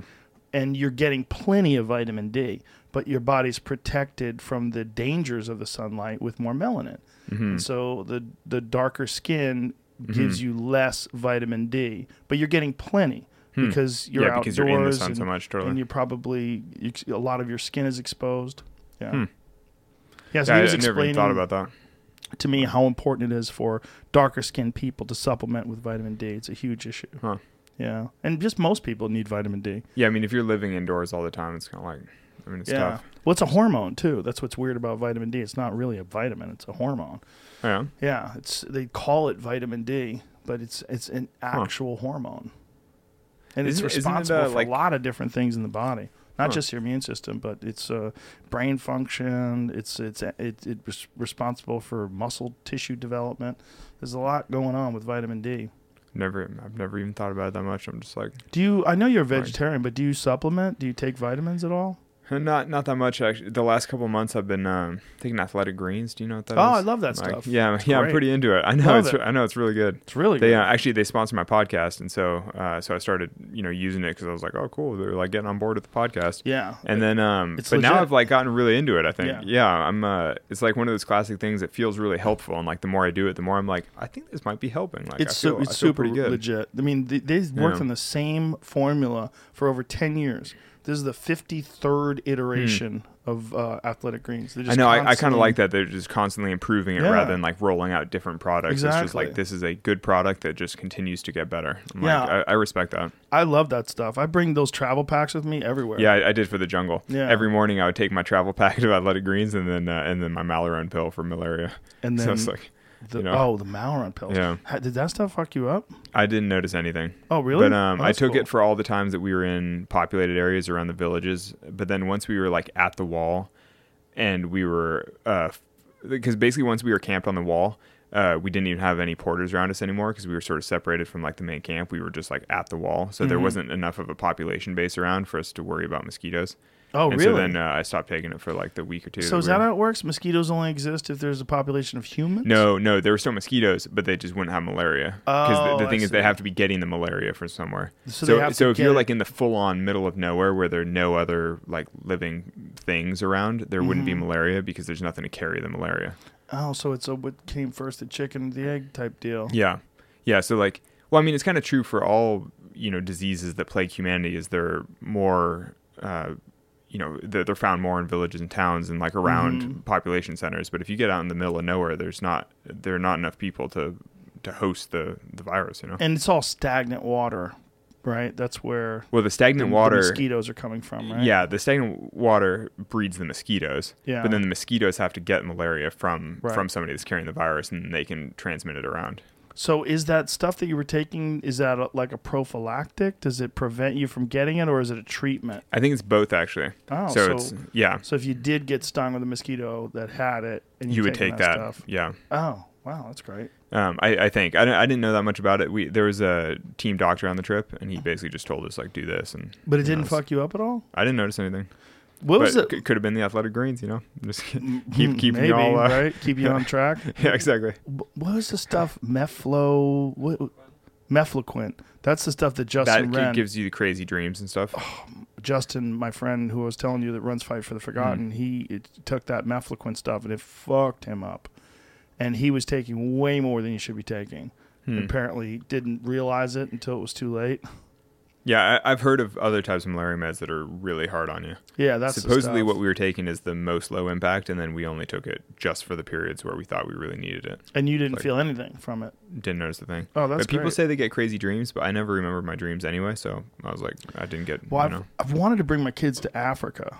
I you wanna- definitely should. Yeah, I want to bring them there, but I'm worried about the medication. I've done. Uh, oh, I wouldn't stress it. I've done. Uh, I don't know, probably ten plus trips to Africa. And never taken malaria meds there. Really? Depends where you're going. That's the thing. Right. And so I've gone to. Well, also I'm always going to mountainous zones or Mm-hmm. like places in the middle of nowhere. But basically, if you're going to the middle of nowhere, you don't really have to worry about malaria that much.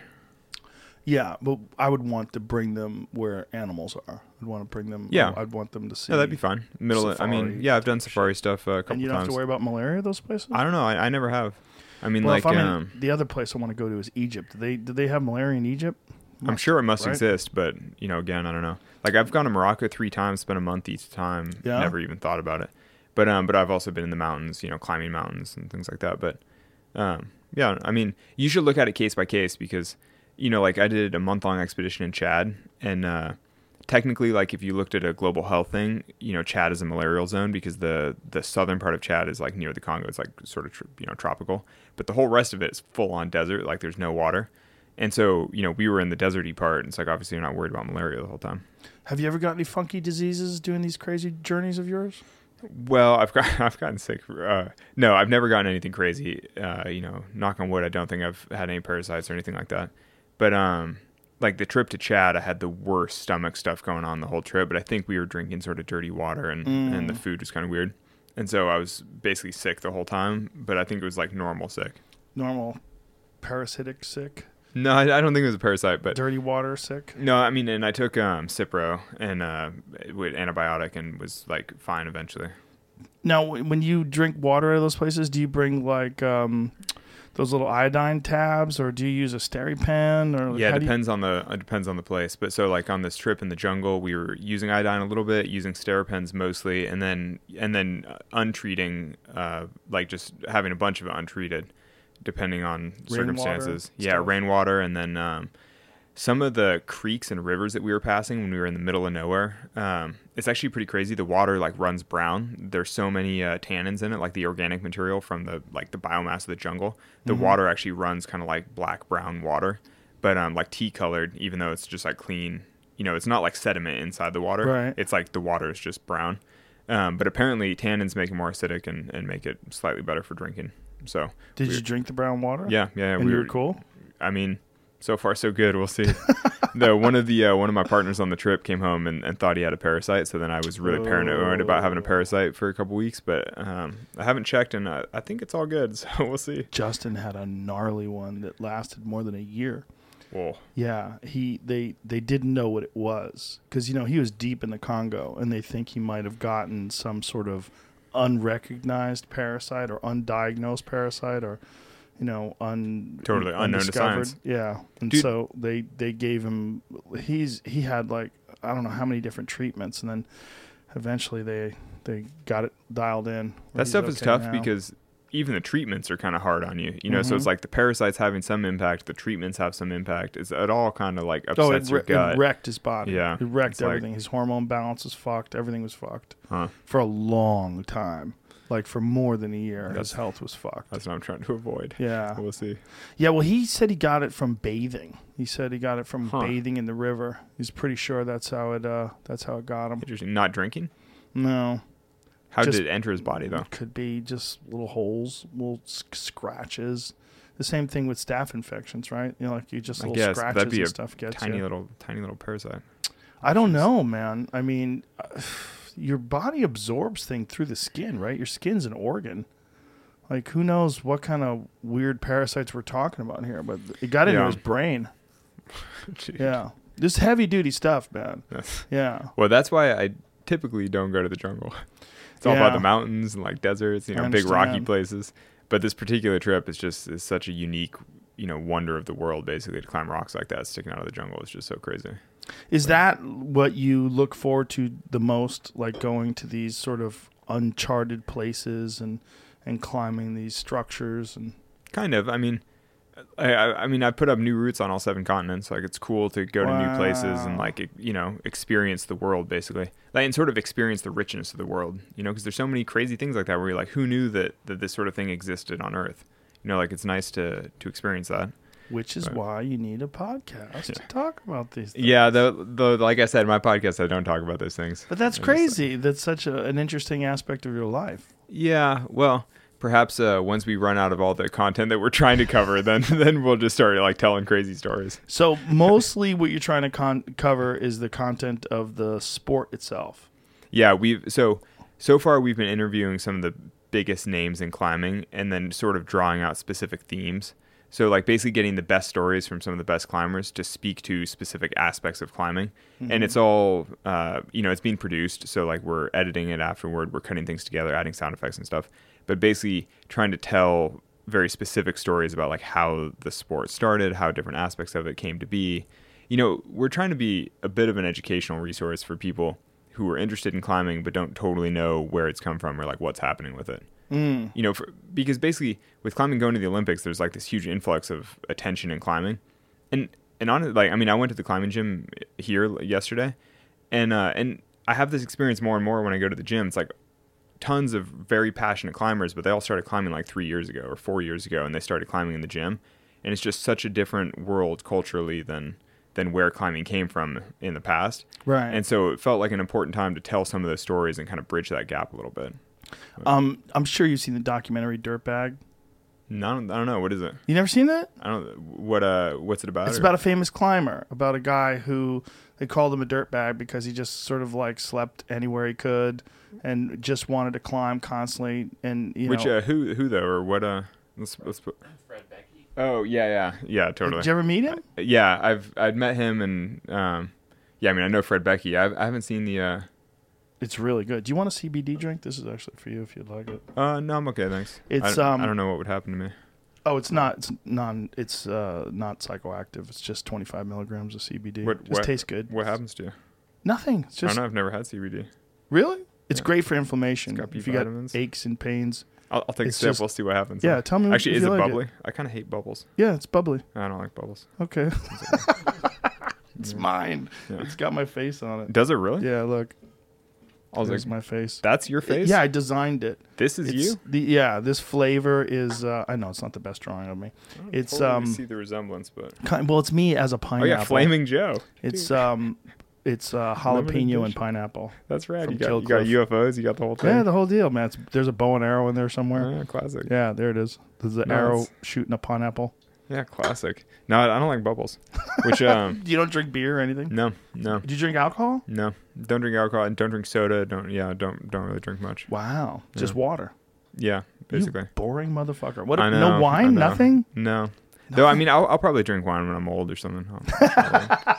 I'll get into it. You're gonna wait. Um, pull up this the the documentary uh, of Fred Beckey. It's really good, man. And I watched it on a whim one night. Um, you know, I was just flipping through uh, iTunes and I just saw it. I was like, "What is this?" And then I watched a preview of it, and I'm like, this, "I am um, I'm fascinated by people that." Are really into a thing, whatever Yeah, that thing iconoclast. is. Yeah, Yeah. And- and this guy was just absolutely absorbed with climbing his whole life and never gave a shit about making any money. And all he cared about was making these routes and then writing these routes down. He had these mm-hmm. insanely detailed handwritten notes that he kept in boxes and he had like stacks and stacks of these notes of all these different places that he climbed hmm. and then it's also interesting watching because spoiler alert towards the end of the movie he's really old and he can't i mean you look at his body it's incredibly frail and he he just They're, they're still pretty climb. fit for a 90 year old. You know, when you think of it. oh yeah I mean, because he was still climbing as a 90 year old, yeah. you're sort of like, it was pretty impressive what he. I mean, he was still going into the mountains at like 85. oh yeah So, and, you and they, they filmed that yeah. they filmed him doing that it's just that he yes, couldn't do the things that he used to be able to do but he still loved them Yeah. he still loved to do those things and you know he had to accept at certain points in time that he just couldn't do it anymore Yeah, I, I met him uh, at several different events, like toward the end of his life, basically, you Oh, know, as an 87 year old or whatever. Like, yeah, and it's it's pretty amazing. You'd be like, whoa, it's the Fred Beckey. But I mean, obviously, I've climbed tons of his routes all over the country. It's like, yeah, I mean, he's a visionary for for lines. But I mean, but that's exactly what we're trying to sort of preserve through through climbing gold through the podcast that we've been working on. It's like, um, so, you know, I mean, he had that that first ascent vision. Um, our, our actual our, our second episode, which is out right now, um, is with this woman Joanne Urioste who uh, lives in Las Vegas, who basically put up all the classic routes in Vegas. So she was kind of like Fred Beckey on a on a local scale, where she's like lived in Vegas her whole life, but and and like now Vegas, like Red Rock in particular, is like a global climbing destination. People come from everywhere to climb there because it's incredible rock. But in the 70s, no one was interested because they thought it was like it's the desert, it's too hot, it's too sandy. They're like, who cares? Like, let's go to Yosemite, let's go somewhere good. And so she and her husband sort of had the the run of the place, and they basically put up all these incredible routes, which are now inc- extremely popular. Like on a typical weekend day in Red Rock, you know, in, in the canyons, there were probably there's probably no joke a hundred different parties of climbers climbing on different routes of theirs scattered throughout the canyons. Wow. You know what I mean? And so, and I think about it because all those climbers are all you know they all started climbing in the gym in LA like three years ago basically. I mean people coming to to Vegas like a lot of them are road tripping up from LA a lot of them started climbing within the last few years and they're climbing these routes and you know they're having an incredible adventure on the route. They're like this is rad. We're like climbing this big wall in the canyons. This is cool. But they never really think like who put the bolts in? Like who did this the first time you know because now when you climb a lot of the routes in red rock they're like buffed in chalk. Like all the holds are like have have you know chalk all over them and it's like really obvious where to go and how to climb them and they're like really mm. clean and safe. But when they first got put up in like 1974 they were like wild full on adventures and and largely done by this woman joanne. And so our, our second episode is like interviewing her and sort of exploring what it takes to do first ascents and what it takes to have that vision of like we're gonna go somewhere totally different and do things that no one's ever done before. You know it's just yeah it's interesting How old is Joanne? uh, she's 70 now Oh wow. or turning 69 maybe And how old was she when she first started climbing? uh, started i guess in university or maybe in even in high school i think um, i mean it's all in the episode because her whole i mean and that's what's so crazy is that when we're talking to these old school climbers who are like have done incredible things over the last 50 years they all started with these outrageous stories of like oh i hitchhike across the country to go climb this one mountain with a buddy who i'd like corresponded with by mail you know things like that you know because it's like it's such a different world than nowadays Yeah. where it's like oh i went to the climbing gym for a birthday party and i liked it so i kept going and i got a lesson Right, you know what I mean? right, right. So the, the birth of the climbing gym, you, th- you think that's responsible for the escalation of the sport? Yeah, I think that's a huge part of it. Um, and then even also just pop culture type stuff. You know, I mean, something like a film like Free Solo, like obviously popularized a little bit, or films like Valley Uprising or The Dawn Wall, or like other sort of relatively mainstream climbing films that reach a broad audience. They just bring more people into the sport. And then because climbing gyms have become so much popular, there's a venue for all those people to to try it. You know, there's like an access point for the sport. And people find it really challenging in terms of like an exercise. Yeah, but also really fun. You know, Yes. it's like it's Yeah. like all the all the challenge of you know doing CrossFit or something, let's say, but with you know more maybe more of a social element and also just more like hanging out. You know, it's like more chill and like Yeah. easier in a way than something like CrossFit, but still like great. You know, full body workout and toning and all that. Yeah, and the the, the social aspect is a big factor too, Mhm. right? It's like just yeah, I getting mean, all when when you go to a bouldering gym, most people are just laying on the pads like chit chatting, and then every once in a while you get up and you try the boulder problem and you try really hard, and then you have to rest again. And so I Mhm. mean, it's fundamentally a, a relatively chill and social sport. yeah. You know, when you're in the gym like that. There's a lot of jujitsu guys who got into uh, rock climbing as a, a supplemental activity. That's funny because I know climbers that go the other way. Oh, really? I know climbers that get into jujitsu. Yeah, there's like a small contingent of like high end climbers that got into because it is kind of the same stuff with hands and grappling and like. Especially yeah. with the gi, I would imagine. is that the like holding on and the, like the the you know like the Yeah. kimono? Like yeah yeah yeah The idea of that, you know, because you, you need a lot of grip strength. Yeah, something totally, Like that. The no gi, which is we you do like rash guards usually or shorts and t-shirts, Hmm. is a lot of like gable grips and hand grips and Hmm. learning how to grip your hands together as opposed to gripping other people's stuff, gri- Hmm. gripping the clothes. Hmm. But the jujitsu guys find it like a, a great supplemental exercise for hand strength and Mhm. ability to the whole idea is you know using your own body weight. Like they they like that idea of it too because you're not it's like, packing uh, any weight on. it's like a, adult gymnastics, but more Right, fun and like yeah. more relaxed and and like slightly more cool. You know, like especially right now, it's like going through a cool moment where people are like, oh, that's a fun new like sort of edgy thing, but not too. You know, because when I was a kid, it was edgy, but it was like too edgy because no one knows what it is and they all think it's weird. Right. You know, now it's like edgy in a cool way, and you're like, oh yeah, let's go do that. It is funny that climbing has been around for so long as a human activity, but then as a sport and now as a popular sport, it's experienced this renaissance. Mm. It's really weird, right? Because it's such a prime, like as we said earlier, such a primal activity. Well, and, and and that's why we did the podcast. You know, Yeah. I mean, that's exactly you know that's exactly the thing because we're Yeah. like, yeah, it is it is interesting because real technical rock climbing has been going on for more than hundred years, but and you know mountain climbing predates that. And then, like you said, as a human activity, and people have climbed trees forever for sustenance, you know, or to escape predators or whatever else. I mean, you know, it's like, yeah, I mean, climbing is is deeply ingrained in in humans, and yet right now it's really cool. And you're like, all right, you know, it's like it's an interesting Yeah. time to explore it. It's crazy how things happen like that, where they just catch fire, and then all of a sudden it's in the public zeitgeist, and Totally. Well, I imagine you know skateboarding, snowboarding, like Yeah. other sports have gone through that, but I Mhm. was slightly too young to realize that that was happening when they happened. You know, because I was like a little kid when skateboarding was getting cool, and and you know, and snowboarding I think has arguably gone full circle, and it's just like not cool anymore. No, nobody really does it now, but really, I think so. I think if you actually look at numbers, snowboarding is is gone way back down.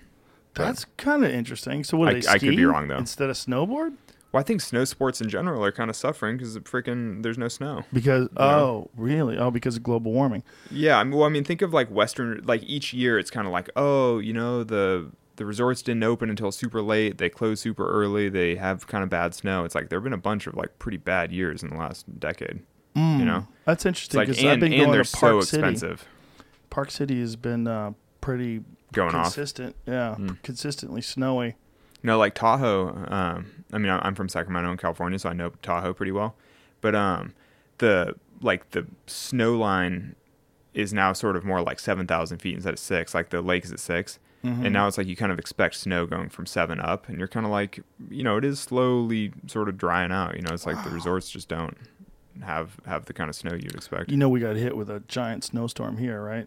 in Austin. Oh yeah, Yeah. dude, but that was while I was in the jungle. Oh, really? Yeah, well, so funny enough, so while I was in the jungle, so I came out and I had like a mountain of email, and I had an email from my utility in Nevada that was like entitled, you know, could what happened in Texas happen here? And I was like, what happened in Texas? Then I do a little googling, and I was like, Jesus, what happened in Texas?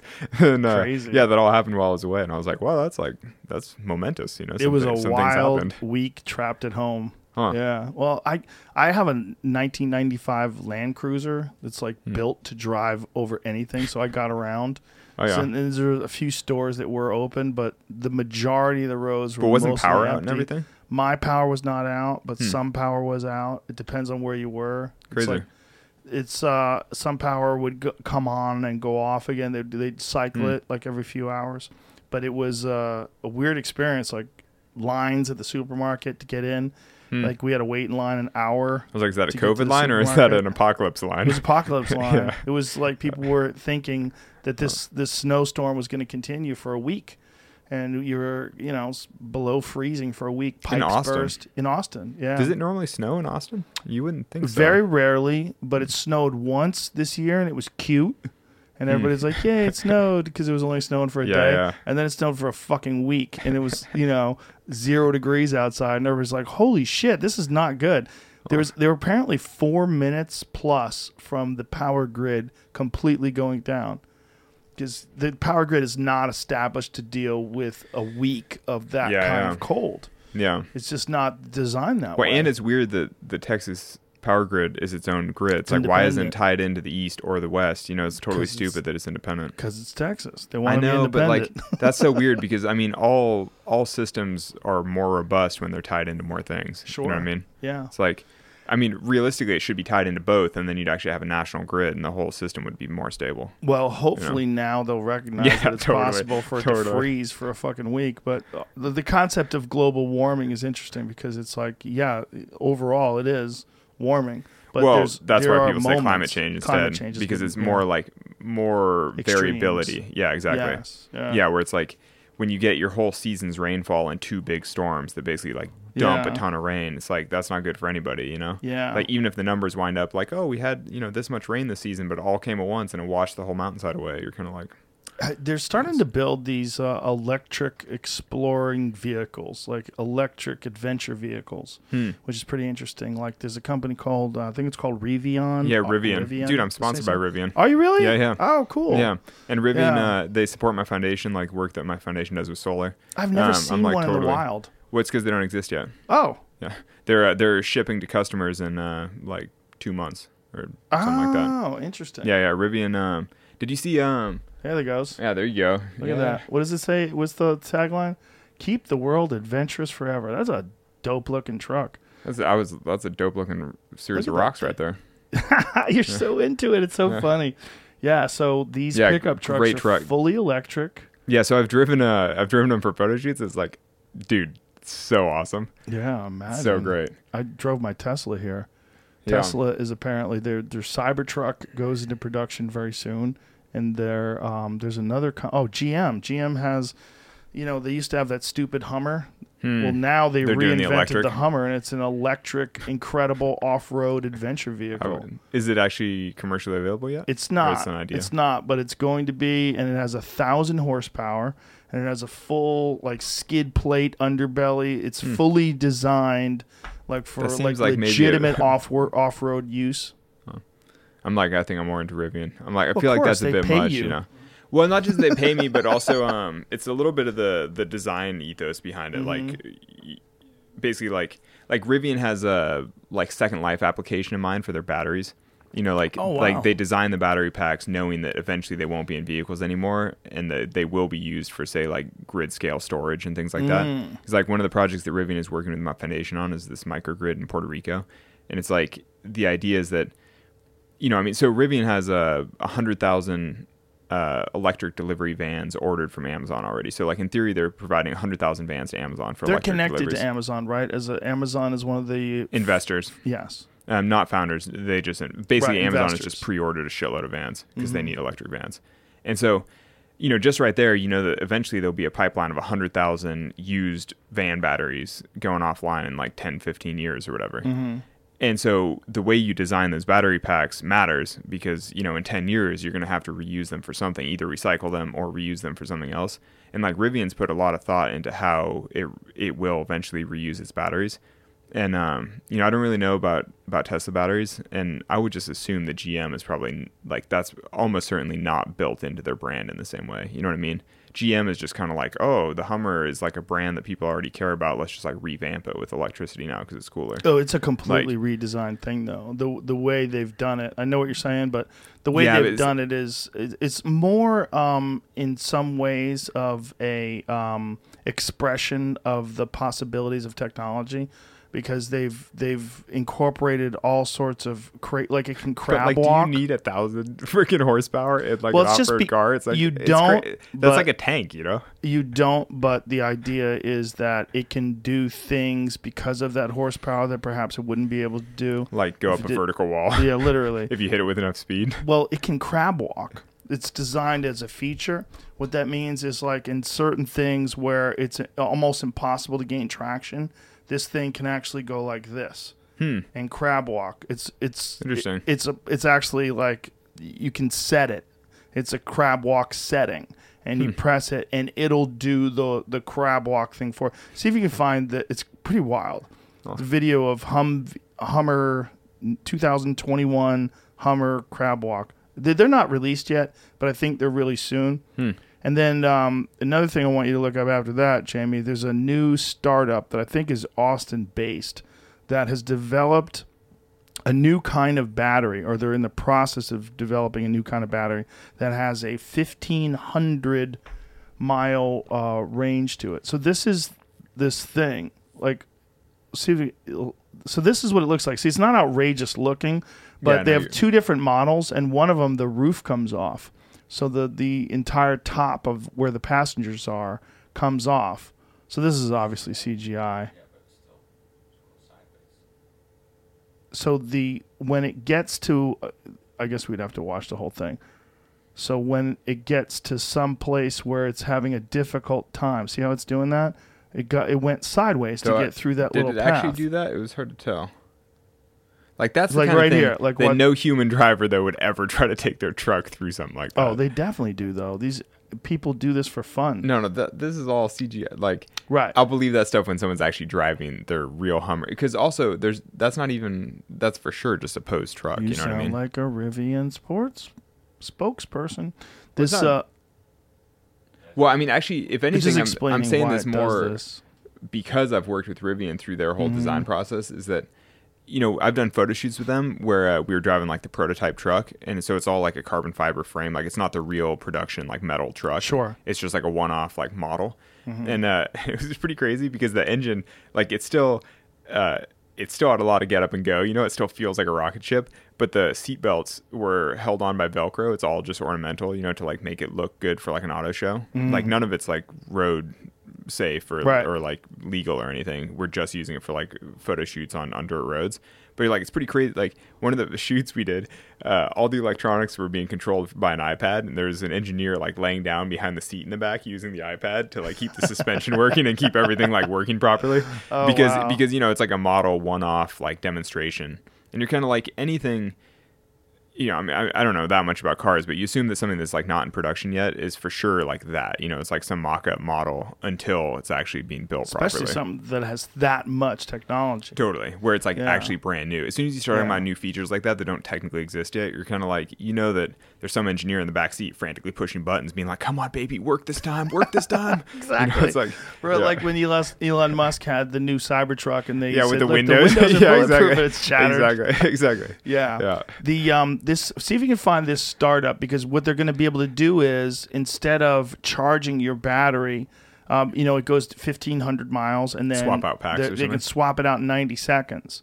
and it's got fifteen thousand miles of range or fifteen hundred miles of range rather. Yeah. which is uh, pretty incredible. I mean, No, I'm I'm all for like better solutions Yeah. to this problem. You know, And the apparently the the energy storage capacity of this particular type of battery, whether or not it's actually exists or it's vaporware, is uh, substantially better because the the new Tesla Plaid, which is their new Model why S, is it why is it plaid? What is that? I you know, don't it's get that. crazy. I don't Oh. know. But does it mean plaid like the material? I, I just what he calls it. It doesn't look Huh. plaid. This is the company. Okay, Ample. Um, and so this company, I, I read an article about it actually this morning, and this company is going to they'll be able to swap out your battery in 90 seconds. So hmm. is this it? Modular battery swapping, and so it just kind of puts it back in place, and then you're good to go. So like you'll pull into a place, they'll take out your battery, deliver hmm. hundred percent charge in minutes. If nothing else, at least their CGI looks way better. than, Yeah. you know, it's like because obviously none of this actually exists yet either. So it's like modeling, but at least it looks really good. You're like, oh, this. That's the, the problem is with a lot of this stuff is like I've met a lot of these startup guys and they they want to sell it so hard. Not this particular, but other Mm-hmm. technologies.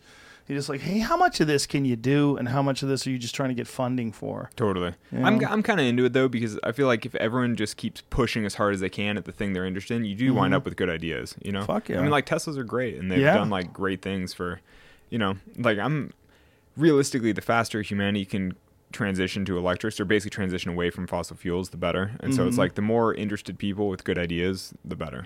Porsche has developed fuel for their internal combustion engines that is completely clean and it has less environmental impact than electric cars do.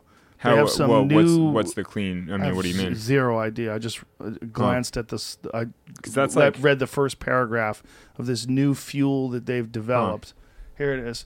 Porsche is working on synthetic fuel to make uh, internal combustion cars as clean as EVs. It's a hydrogen-based fuel. Be ready to testing for testing in 2022, including the new Porsche not- 911 GT3 Cup race car. I'm pretty sure that so far, uh, you know biofuels and things like that haven't really lived up to the hype. Yeah, that's of- why they're doing this. But And so yeah, it is one of those things where you're like, oh, if it totally plays out and it works, then like great, let's like move forward with it as quickly as possible. But you're kind of like, ah, you know, seems like electricity is Well- probably the better option overall. Oh, for sure. But in, in Porsche's defense, they have been at the front lines of making cleaner uh, f- uh, exhaust fumes to the point where the 911 Turbo, if it moves through, like uh, I saw this on Top Gear, they were saying that if it went through a polluted place, like whether it's uh, downtown LA or Calcutta, Just or making whatever, the air cleaner. the air's cleaner coming out than it That's interesting. in. Yeah. That's awesome. it's pretty wild. Yeah.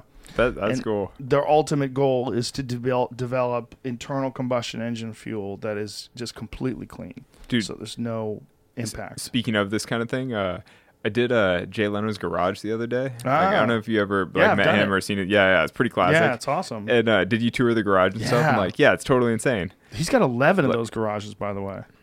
Well, what do you mean? He's got 11 buildings, Oh, yeah, but they're all connected, right? but he's got more of them. Like, I don't know if you saw all of them. That guy has the most insane, Hmm. Yeah, insane fucking car, car, collection Yeah, totally. I've ever seen in my life. But yeah, it was well, yeah, definitely the most insane thing I've ever seen because like I don't, you know, I don't know any car collectors. I was like, what the fuck? This is insane. But uh, but the my takeaway from so the tour that we had from one of his uh, you know, his his helpers basically gave us this pretty cool tour of. of of the garages and uh, he said it was something like 160 something cars 180 something motorcycles and it's like through all of human history you know it's like from Yeah. 1890 type or like 1905 but my takeaway was that there were so many interesting false starts and sort of dead ends in technology where you have like a steam engine car and then and the, uh, the ones that i keep thinking about are the 1950s like jet turbine cars Yes. they were like cars with jets in them from the 50s Yeah. when like turbine engines were like a cool new thing for for aerospace and they're like let's do it in a car and you're like well that obviously didn't play out because i've never seen like a jet car going by me on the highway but you know i think it's cool that that humans have explored so many different avenues like that you know it's like when you have a new technology you kind of have to try every different version of it Yeah. and like see what actually works You know, Henry Ford had made hemp fe- uh, fenders and hemp hmm. bodied cars hmm. in the early 1900s. it's kind of too bad that didn't take off Fucking yeah, and where you, he literally there's a demonstration where he's bouncing a hammer off of them. Hmm. Because if you ever fucked with hemp, you ever like felt i mean like I, the- eat it a little bit but- yeah, the the wood itself is it's incredible. Where it's really light like balsa wood, but it's really hard like this table. Interesting. It's hard like oak, but really light. huh and um, when they they can make like hempcrete, like a concrete with uh, like ground up hemp that is supposed to be incredibly fire resistant, really has high insulation values, but r- for cars, like I don't know why it didn't take off. Probably because of the the problems with marijuana illegalization back Yeah, then. totally. You needed a tax stamp to grow hemp in the 1930s because of the prohibition, but they developed this. And there's a cool video of him demonstrating the durability of these fenders. I think it's a Model T. And he's got a fucking hammer and he's hmm. bouncing it off of this fender. See if you hmm. can find that because it's pretty wild to see. But that hmm. was one of the false starts of innovation that just for whatever reason, you know, Totally, never kicked back up again Well, until or, or think of uh, or think of early electrics. You know, like the very first cars Yeah. Mm-hmm. were split with electrics, but then battery technology wasn't there, and it just wasn't. Well, sure. like, and then there was imagine- a documentary called "Who Killed the Electric Well, Car." but that was like in the '90s. But I mean, like 1905. Right. You know, like the Right, original right. Mm-hmm. cars were. Like how interesting the world would be if it had gone all electric at the beginning instead Right. of having a century of of internal combustion engine cars. Mm-hmm. You know, I mean, think of like urban air pollution and stuff. If there had just never been internal combustion cars, Right. Not not that I'm like condemning that because obviously, you know, for tractors and, and all kinds of uses, you know, diesel. Yeah. Well, yeah, yeah. I mean, there are plenty of great things about internal combustion cars, and like you know, I drive one. You know, it's it's like mobility is important, but you're sort of like it would be interesting if humanity had taken a fully different path down that road. Sure. And No, like- it is. You know, I actually talked to Elon about Tesla's idea of broadcasting electricity through the sky. That was one of the things. Oh, this it? Okay. His hemp car from 1941. So this was a car that I guess is not a Model T. Like, what is that? Some other 1941. I mean, some what it, I don't know what it is. But look, he's bouncing a fucking hammer off of this whatever this this thing is made out of. Look at this.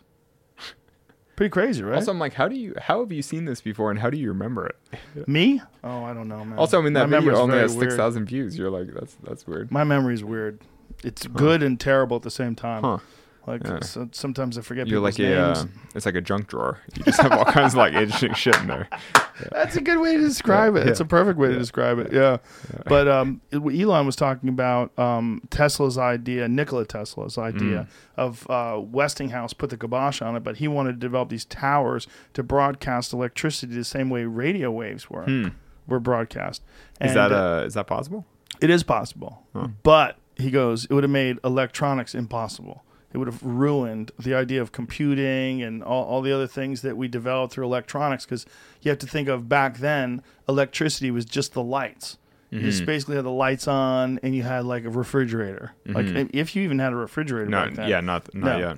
So hi his idea would have been great, but if it had been Just implemented, it would have completely stifled the concept of electronics and computers. Yeah, I Because, yeah, all that shit in the air would have just cooked everything. Huh?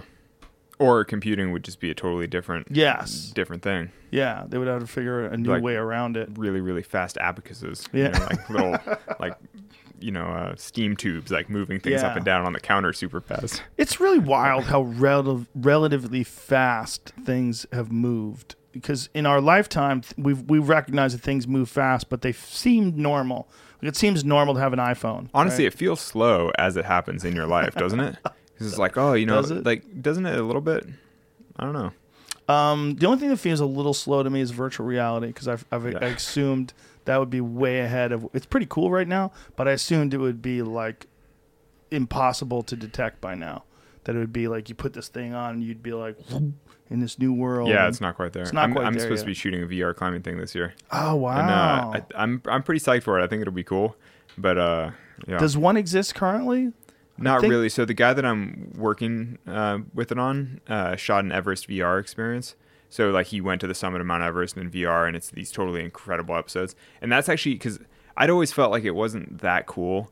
And then he sent me the headset and and his episodes, like the content that he'd made, and was like, "Watch this." And then I did it in my living room, and I was like, I was fully blown away, super immersive, which is is pretty impressive in a way because you know I'm like a pretty discerning viewer of climbing content, you know, and I was still fully into it. I was like, this is this is crazy, and I've like read so many books about Everest and things in my life, but then to do the VR experience and actually feel I'm there, I was like, this is this is incredible. Anyway, so I was like, I'm on board. Like, I'm totally gonna do a project with him. Did it make you want to go to Everest? I mean, yeah, little. I mean, Really? I was like, oh, it's pretty cool. Isn't it funny that even a guy like you, who uh, uh, has done all these experiences, loves climbing, still looked at climbing Everest like, eh, fucking, what's that all about? Well, it's like I, w- I would be. I mean, I like climbing things, and you know, if it's the tallest thing to climb, you're like, oh, that's cool. I'm just sort of turned off by the the crowd, you know, the, the popularity. The like, it's just too too commercial, basically. You know what? I think I lied to you. I don't think this has any bubbles in it. Oh no, Sorry, no, it's fine. drank it. Yeah, it's it's all part of your plan. How do I not know that doesn't have any bubbles in it? Also, hadn't you just drank the other one? Yeah, you just didn't I just notice. didn't think. I just assumed it had bubbles in it. Or maybe you're so I assumed desensitized it to was bubbles, carbonated. Yeah, I just drink so much carbonated stuff. you just don't know the difference. I don't know. I don't think it's carbonated. It sounded carbonated when you opened it. Does it? That's true. It did have that satisfying like. Right. But if you like look at how it comes out, it doesn't come out like bubbles. See? How's it look in the How's it look in the can? This is mildly carbonated. oh yeah, no, Yeah. it's it's bubbly as It's fuck. bubbles. I know, but it doesn't taste It carbonated. doesn't look like juice. No, But that just doesn't means that taste your like- throat is so desensitized to bubbles you can't tell the difference. Maybe.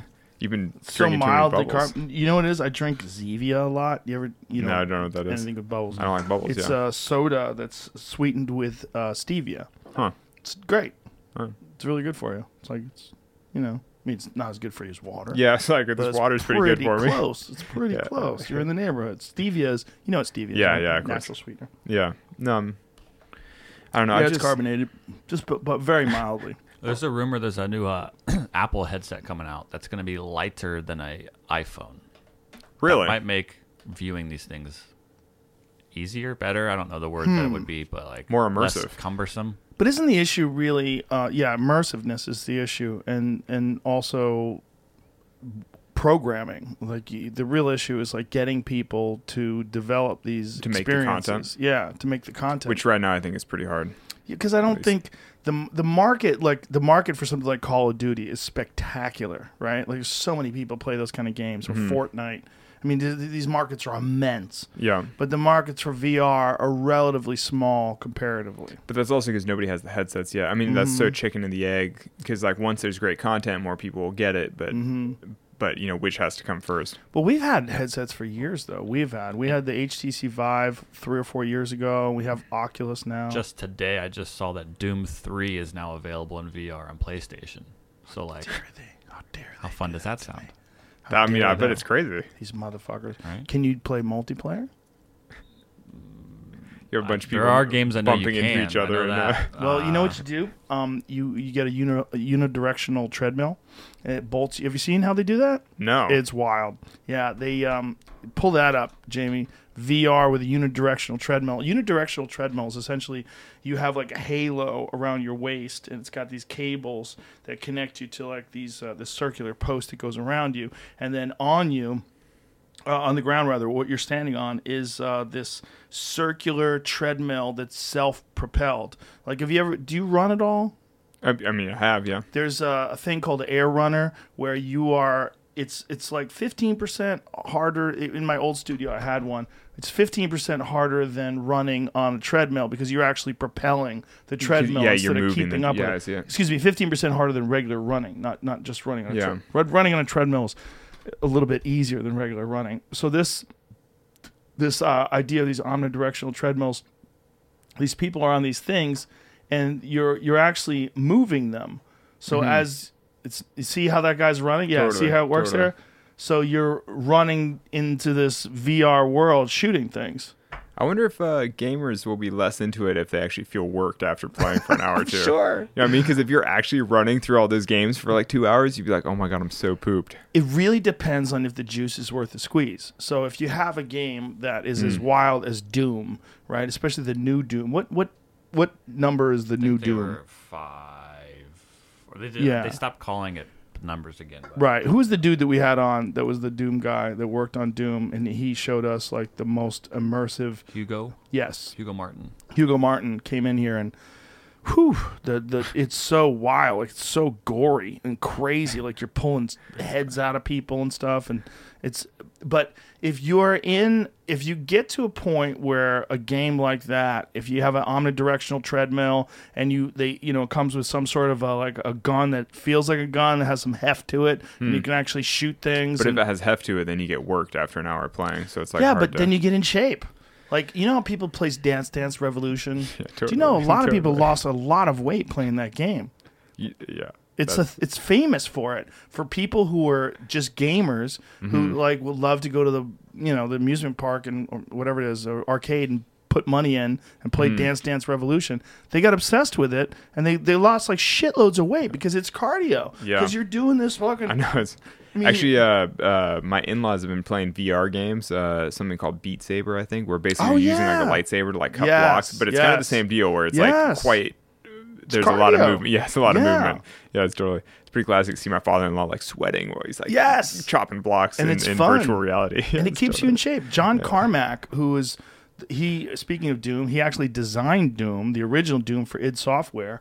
He uh, worked for Oculus when the last time we saw him and came into the studio. That's what he gave us an Oculus Hmm. and and showed us he's an expert at this thing. Like he he's a martial artist too, Hmm. and so he's like really got great hand-eye coordination, and he he has his ramped up to expert level, and so he's these these fucking things are coming. Yeah, at like totally constant. insane. He's moving around like this. I'm like, my God. He's like, it's actually quite a workout. I'm like, yeah, I think so. Like, it's like you're shadow boxing in the air against like five people. That's what it looks like. There's another thing they do too. That's uh, speaking of shadow boxing, they have these boxing games, and that's one of those that Dana White was uh, advertising recently. Because not even advertising, just saying that he did it. So you put on the uh, Oculus headset, and you have these little uh, hand things that you hold on to. No, you need the headset to constrict so it feels like you're getting punched in the head over and over. No, but again. you right haptic feedback. Yeah, exactly. But you do get a flash of white like when you get hit. Oh, interesting. When a, the glove hits you, you flash light. So, so it actually does would kind of feel like it. kind of without the pain. Yeah, yeah. But the workout is intense because you're really throwing your hands like you're boxing someone. Huh. Yeah. Yeah, well, the VR thing, if you know, we're supposed to be doing this year, it would be more like a film that you, you know, it's less like Right. a game, and you're just like watching something in VR. So you don't move But- at all. Um, well, you can move as much as you want, like looking around, Right. You know, but um, but basically, you're you're sort of experiencing a climb from you know a bird's eye view, where you can either watch somebody climbing through the frame or like look at the mountains and see the exposure and see the scenery, all that. So will they see your hands reach up and grab No, so no, no. So it would, they would see me climb through the frame. Basically, they'd be able to Oh. watch like an entire climb from a certain perspective. Oh, okay. So like uh, the perspective of a drone, like something hovering and watching. Yeah, though it can't be hovering because that's the thing. What you're talking about with software um, for VR for like full 360 video, you can't really do it from. You kind of have to have it on a wall, I think, so that it's Oh. like bolted in place to be more stable. Because I think the challenge of like watching things in VR is that um, people get really motion sick if if the whole frame of reference is moving nonstop. Mm-hmm. So ideally, you have the filming sort of stationary, and then interesting things happening around you, so that you feel like you're stable when you're watching it, but you can see other things happen around you. You know what I'm saying? Mm-hmm. Because like if you did POV in VR, it would make you super motion sick. Because then when you're the viewer, everything would be rushing all around you at all times. You'd be like, "Holy shit! I feel like I'm gonna die." You know? But if we Like a, lo- a lot of people get really motion sick in VR. Like my wife is like full hard no, like won't won't do VR.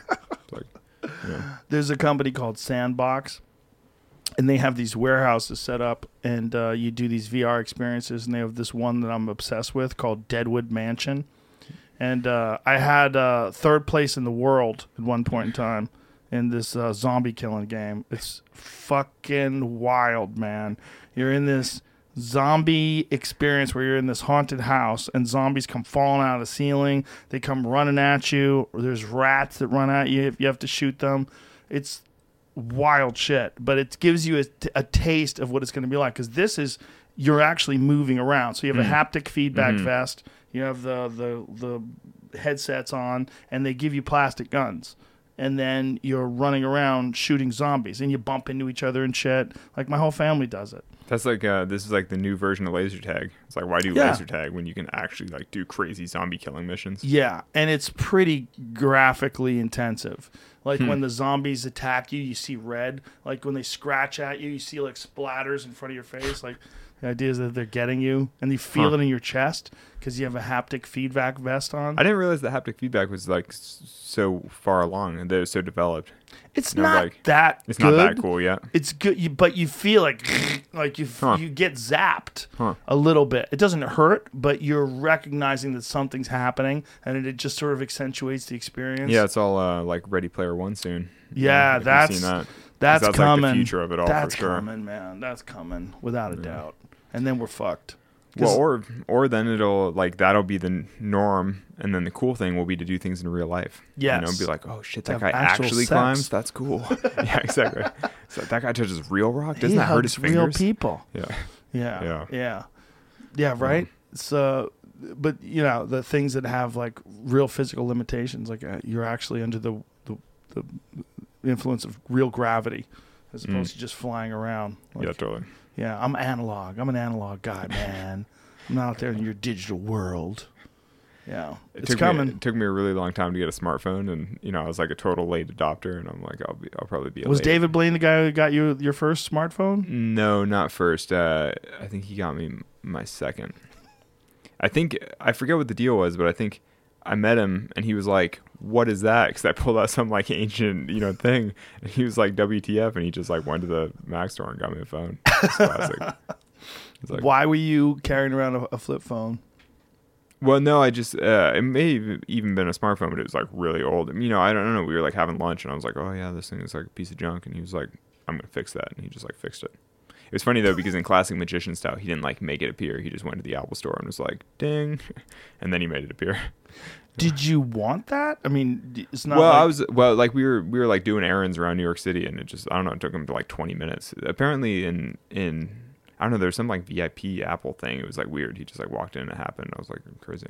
really. There's a I don't know. VIP Apple thing. Apparently, well, or at least at the one store in downtown Manhattan or something. Oh, maybe he's got like a an like had a guy or something. I have no idea. But Like You're not broke. Like, is that something that you wanted but didn't this- this go ahead and buy? Or it was like a while back, and and I just.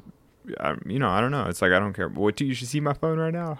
what? What kind of phone do you have? I was like, oh, Show me. Yeah, What do you got? Everyone makes fun of it now, but it's uh it's the uh, it's the original. Oh, the it's it's the one. it's the old SE. No, no, that's uh that's like uh the five or the six or something. I think. these are great. Well, the case is for mountain biking, but no, but, the they- phone is just great. like. You know what's like- great? It's so easy to text. Well, exactly. That's the thing. is It's really easy to use one handed, and the main thing for me is that it stays under my leg loop on a harness, like it fits in your so pocket. So little. I know exactly. Like, look how little. Yeah, exactly. When you see the screen, it's so it's the screen is smaller than my thumb. well, ex- I mean, there you go. See, That's crazy. yeah, it's easy to use. Oh yeah, super easy to use. But how's the battery on this thing though? It's it's fine. Yeah. It's like it's, I don't know. Actually, I, I started. Um, it's been really suffering recently, but I think it's because I started using a Whoop because they also sponsor the podcast, Oh, and I think the. Whoop kills the battery more because it's like for constantly sure. Bluetooth. Yeah, Yeah. exactly. Yeah. it's using Bluetooth all the time. Also, that thing's ancient as fuck, and Whoop is designed for like yeah. new phones. yeah, exactly. Yeah, Whoop is designed for the Ferrari of phones, and Well- I've got the. Uh, Yeah, you've got a, an Edsel. Yeah, you know, exactly. you, you should get um one of the minis. Have you seen? I know. I've thought about it. I've thought about Yeah. it, but then I'm like, it still works. Like, why bother? You oh, know. you're one of those guys. well, I'll just wait until it dies. You know. But how Like, much- wa- how waste much- not, want not. You know. Oh, look at you. That's That's, nice. yeah. But they recycle those.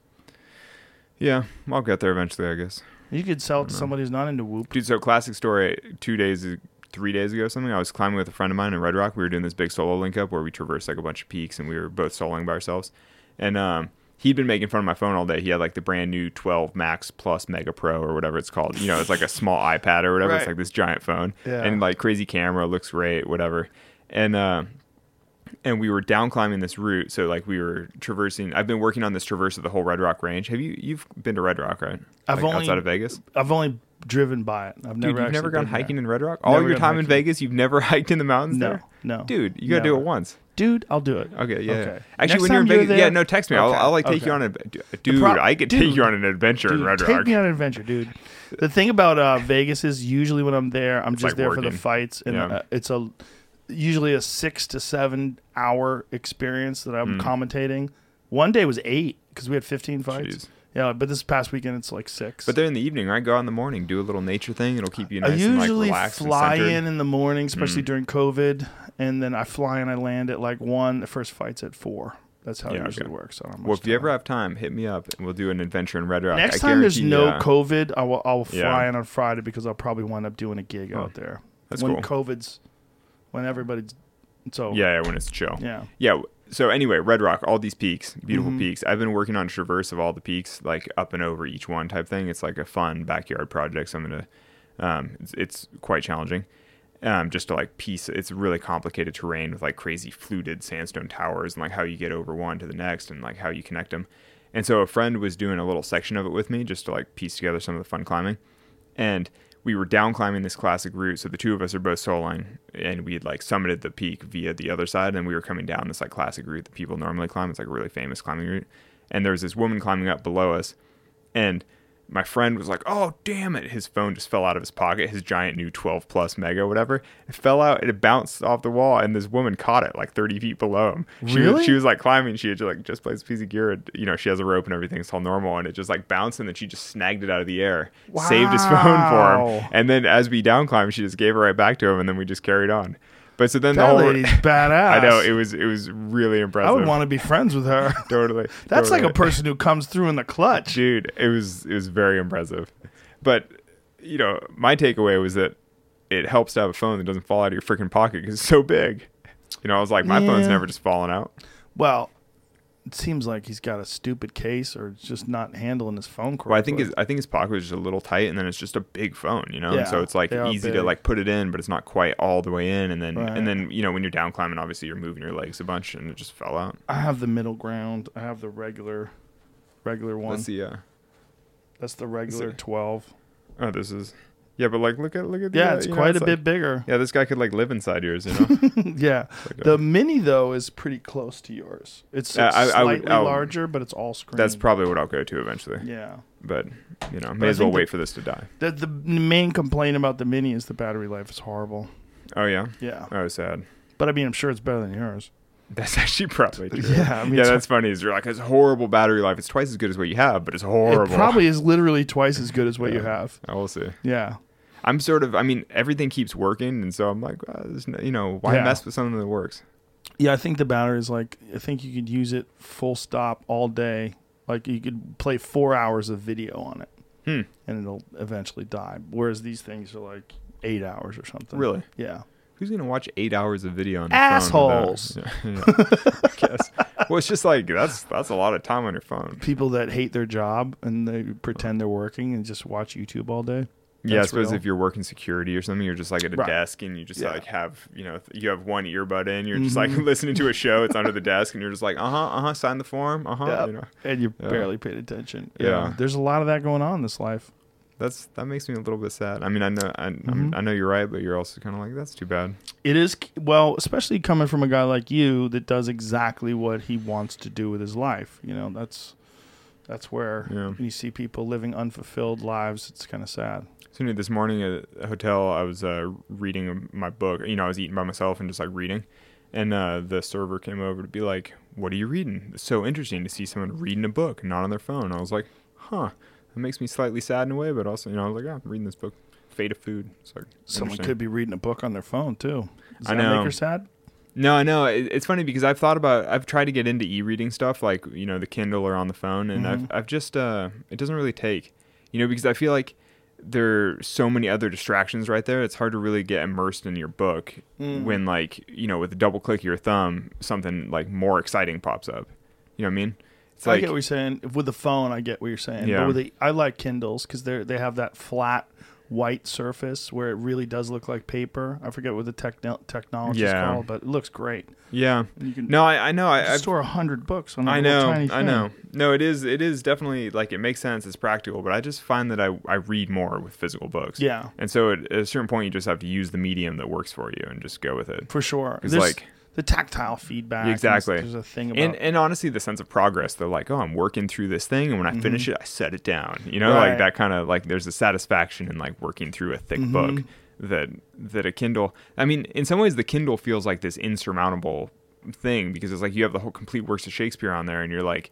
You literally could be clicking away at it for the rest of your life and never actually finish anything, and you're like, "Damn!" That's true. You know, it's right? like it's like infinity. Whereas if like you're working way through a library cabinet, Yeah. like a shelf. Yeah, I mean, it's kind of satisfying to be like, oh, I finished this stack of books. And also with books, I like give them to my friends afterward, give them to other people. You pass them around, like, Mm-hmm. you know, share the ideas.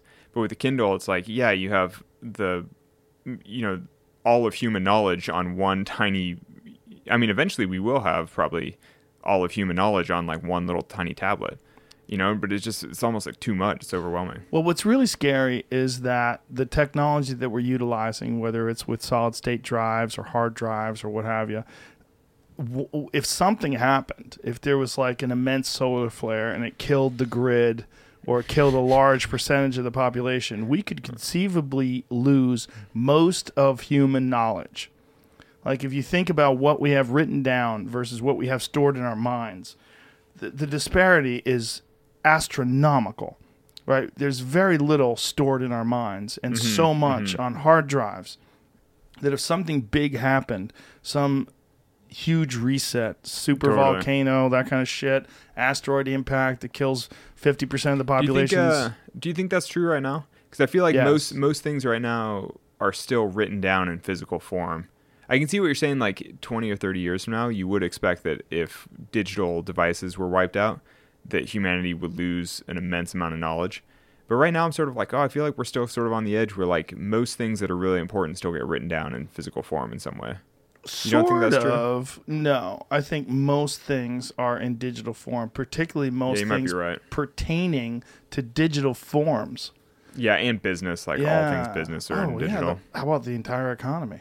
Yeah. Yeah, and but I think the real thing would be all of the information that's that you know in regards to like how they constructed these solid state drives, how they constructed these motherboards, what's in. Hmm. You'd you bet know, some of that's written down. You hope. I don't Some- know, some- but like you're not doing it, and I'm not doing. I don't know. But presumably, whoever is doing it wrote down an instruction manual just in case. Well, Jamie's more technologically astute than both of us. Nah, what, maybe. what do you think? I, yes and no, but if it's written down, one person maybe wrote it. What language is it in? Is it legible? Did they write it in pencil? If it gets wet, does it like f- turn into pulp and now it's gone? If it Right. get How many of you these books are available and where are they stored? Yeah, we still don't know what was lost in the Library of Alexandria. What kind Right. of things disappeared. We're never going to be able to figure back out again. Where did mm-hmm. those heads come from? They probably Yeah. lost the instruction manuals for the pyramids. Well, they know? did. Like hmm. literally, the Library of Alexandria. That's where they believe they stored the historical works of how the pyramids were constructed. If because there's really no work anywhere that, that depict. There's some, I believe, there's some hieroglyphs that depict one or two methods of moving stone, but that's hmm. it.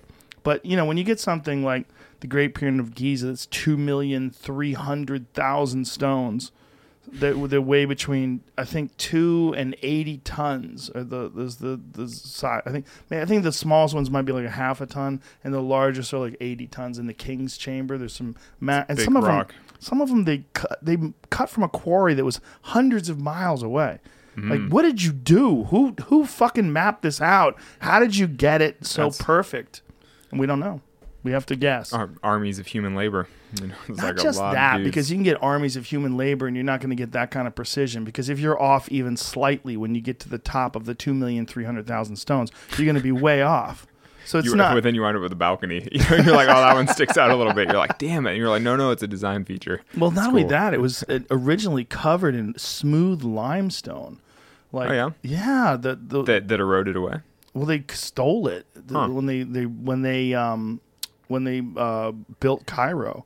They like you know how the outside of the uh, pyramid is all jagged, and Yeah, like fucked steps. up. That's Yeah. not what it was. Oh, It was completely smooth. I didn't know It was com- yeah, it was completely smooth, and then you know people don't respect the past, especially people. Well, or they're like, look at this giant pile of rock that we can use to build our home. They're like, perfect. Somebody already piled it here for us. It wasn't a You know what I pile mean? of rock at the time, though. It was a smooth surface. Well, totally. But And- like, if it's not fulfilling a purpose, and you're like, it, Right. better purpose would be building my home. You know, it's like you can see how that Yeah. stuff gets gets pilfered. Well, there was also like- a long history of robbing these tombs Mm-hmm. and robbing these sites and, and a lot of money, you know, especially when you're dealing with extreme poverty and you can dig a hole in the ground and find a fucking golden sarcophagus that's worth more money than your family will ever spend for the rest of your life. Dude, Yeah. could you imagine? You're out like digging an irrigation ditch Yeah. in your field or something. You find a golden sarcophagus. You're like, oh. Well, some of the You're stuff like- that they found in Egypt, some of the most spectacular shit, they really did just find. You know, like um, the where they found uh, Tutankhamun, where his uh, site was. They, some, uh, I think it was a kid that was carrying water. Noticed that there was like this weird sort of like curved e- or, or sharp edge, and hmm. so he starts kicking it and moving it around, and then they realize like, hey, this is a an actual stone that was carved and put into this position, and then they clear it out more, and next thing you know, they discover the tomb of King Tut. and then that little kid's like, yeah. No, they probably killed Yeah, that kid. Shut your mouth. You I don't know, probably- shit. Yeah, I mean, probably did actually. Yeah, well, probably. know, yeah. Yeah, but that's that's the thing about the Library of Alexandria is that that could conceivably be like all the information that we have about Bitcoin or about you know Honestly, if it goes, it goes. You know, you're like, you're like, uh, I feel like that might. When we were talking about sort of societal like non-starters and interesting paths that technology goes, Mm-hmm. like I kind of think that cryptocurrency is like maybe not going to be one of the winning paths, but we'll see. Ah, well We'll I see th- long term, but I think it's growing in popularity. I know, but it's incredibly energy intensive to do something. It's like you're basically reinventing a system in a more energy intensive way, which doesn't really make sense because in general most technologies get more but and more it's efficient. decentralized. That's the, Well, the appeal sure, of it it's is decentralized. decentralized. but but it uses way more material. You know what I mean? Like it basically How uses so? because all the data processing, all the number crunching, like basically Mm. the amount of power and like infrastructure required to make it work is far more than than like currency. You know? I don't know if that's true I- I because I think think, it is. all currency requires data crunching now. It doesn't Yeah. require not like crypto because I mean the whole thing about blockchain is you have a crazy.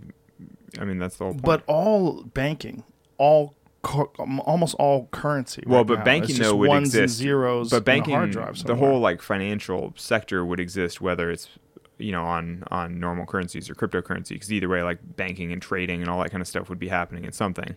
But I'm just talking about like printing money and distributing money versus like generating cryptocurrency.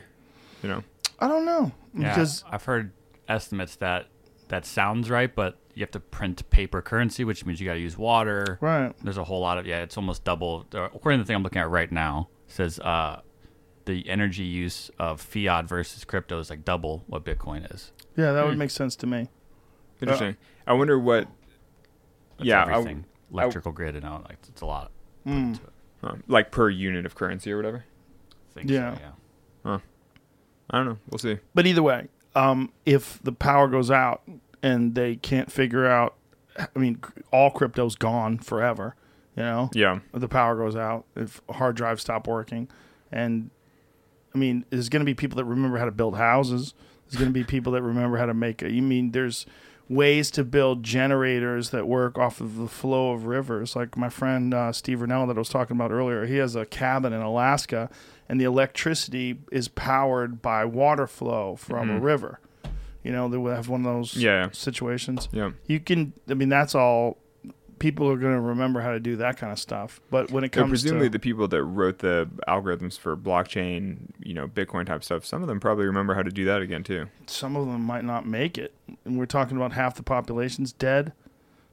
Wait, are, are we doing zombie apocalypse? We're doing I some sort we- of a natural. I thought we were doing solar flare that wipes out electronics. Solar not flare is going to kill a lot of people. Oh, you like the think? big ones, Okay. yeah, yeah. Something big like some sort of uh, hypernova in a, Oh, yeah, a cool, distant cool. galaxy. How about we do two thirds of the people, just to make it more edgy, That's you know? scarier. and then a third come back as zombies. Well, if we do two thirds of the people, the problem is what third lives. The The really ones that were all in their bunkers, ones, the ones that were all in their like prepper hole. the ones that are walking around barefoot, developing thick calluses Well, at the, bottom of their feet. No, those guys don't even notice anything happened. I mean, they were like, "Oh, it's really bright for a day and Right. whatever," and then they go back to like planting their cassava fields and they just like live their normal life. I'm not talking about those guys. I'm talking about the fake guys that are out there Oh, oh yeah, glamping, yeah, exactly. Glamping. to be. Yeah, Yeah, totally. preppers. Those guys, they're probably not. They probably won't make it. Ironically, People will Yeah. come and pillage their prepper caches. I just think that we do have a lot of our knowledge in these um, these digital forms. That if you know we had to reinvent society again, like according to people that study history and you know we know that human beings have survived multiple uh, extinction events there's been many times where like Wait, the humans have? yeah, What do you mean? human beings got down to I think it was uh, seven thousand people at one point in time after a super volcano in um, Hmm. uh, where was that? But you're talking about like original human populations like coming out of sixty Africa type thousand stuff. people, six, Oh, yeah, okay. sixty thousand years ago, rather, somewhere in that range. Huh. Human beings got down to about seven thousand people. Um, I want to say it was New Guinea, somewhere like there. Huh. There was uh, some massive. The Toba Where is it? Catastrophe. Is what it was that? Is that the one you're talking about, right? I think so. Yeah. What? How many years ago was that? Did you fi- put it up on the screen? Five thousand years ago. Yeah, that's it. Yeah, 75,000 years ago, people got down to like almost nothing. How human beings almost vanished from the earth 70,000 years ago. There you go. Though, Click though- on that. Though it also is labeled the controversial catastrophes, which Mm, it's which- NPR. I trust Well- NPR. All all of uh, 7 billion human beings on earth. Ba, ba, ba, ba, ba. Um, keep scrolling, keep scrolling. Yeah. super volcano Toba. Okay. Um, 70,000 BC, a volcano called Toba, Sumatra, that's where it is in Indonesia, went off, uh, blowing roughly 650 miles of vaporized rock into the air. It's the largest volcanic eruption that we know of, dwarfing everything else. And uh, scroll down. So the idea is that it, human beings got down to, I think, in the neighborhood of seven to ten thousand people. So the part on top it says that the one study says it could have been as low as 40 reprodu- reproducing adults or breeding pairs, which means 80 people, I guess. But But either way, they know we got down to a very low number, and they know that this volcano, this super volcano eruption, did happen, and they also know that this is not uncommon. You know, Well, it is kind of uncommon if it happens, you know, seventy thousand years ago. no, but it's not when you think about 4.6 billion years of Earth. Totally, but if but if you think of human history and certainly our lifespans, if it happens once every seventy five thousand years, you're like, oh, we're good, we're good. Your kids are good, you know. r- yes, your kids yeah. are good probably, but Your grandkids are probably good, too. society. It's it's it's it's entirely possible that society could hit, get hit. Yeah, for sure. One of these things. For I mean, sure. Yellowstone. You know about Yell- Yellowstone's crazy. totally. Like they have thousands. Well, that's of why you have uh, that's why you have Elon on here talking about you know making humans multi uh, multi-planetary. Yeah. What do you think about that? I'm I'm into it. You I'm I'm all rocks about. on Mars. I would totally go. If, You would climb if, rocks if he'll send Mars? me, I'll go. Yeah, get get, him on here again. Tell him I'm willing to go. How many years you, would you be willing to stay? It used to be that they thought you have to stay there for the rest of your life. Now they they think they can get you back in a couple of years. I'd be willing to go for the rest of my life later in my life. You know, like as a 70 year old or something. I bet I would.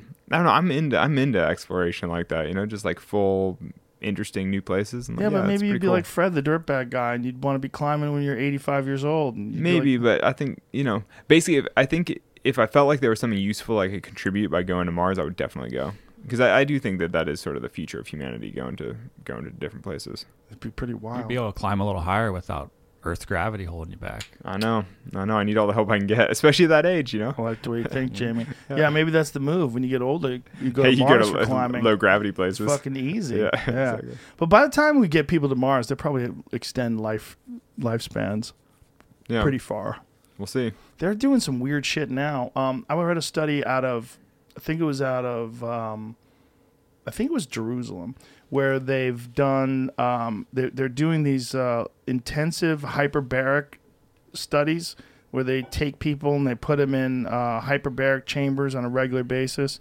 You know these uh, Mhm. rich oxygen environments, and they found that they, you know, one the way they determine biological age is the length of your telomeres hmm and they've determined that through this hyperbaric chamber uh, therapy, they were able to reduce people's biological age by 20 years. Hmm. Yeah. It's fucking wild. Did I mean? But does that wind up don't know. having health implications? I don't know. I don't Huh. know. But uh, they're they're I don't think they know.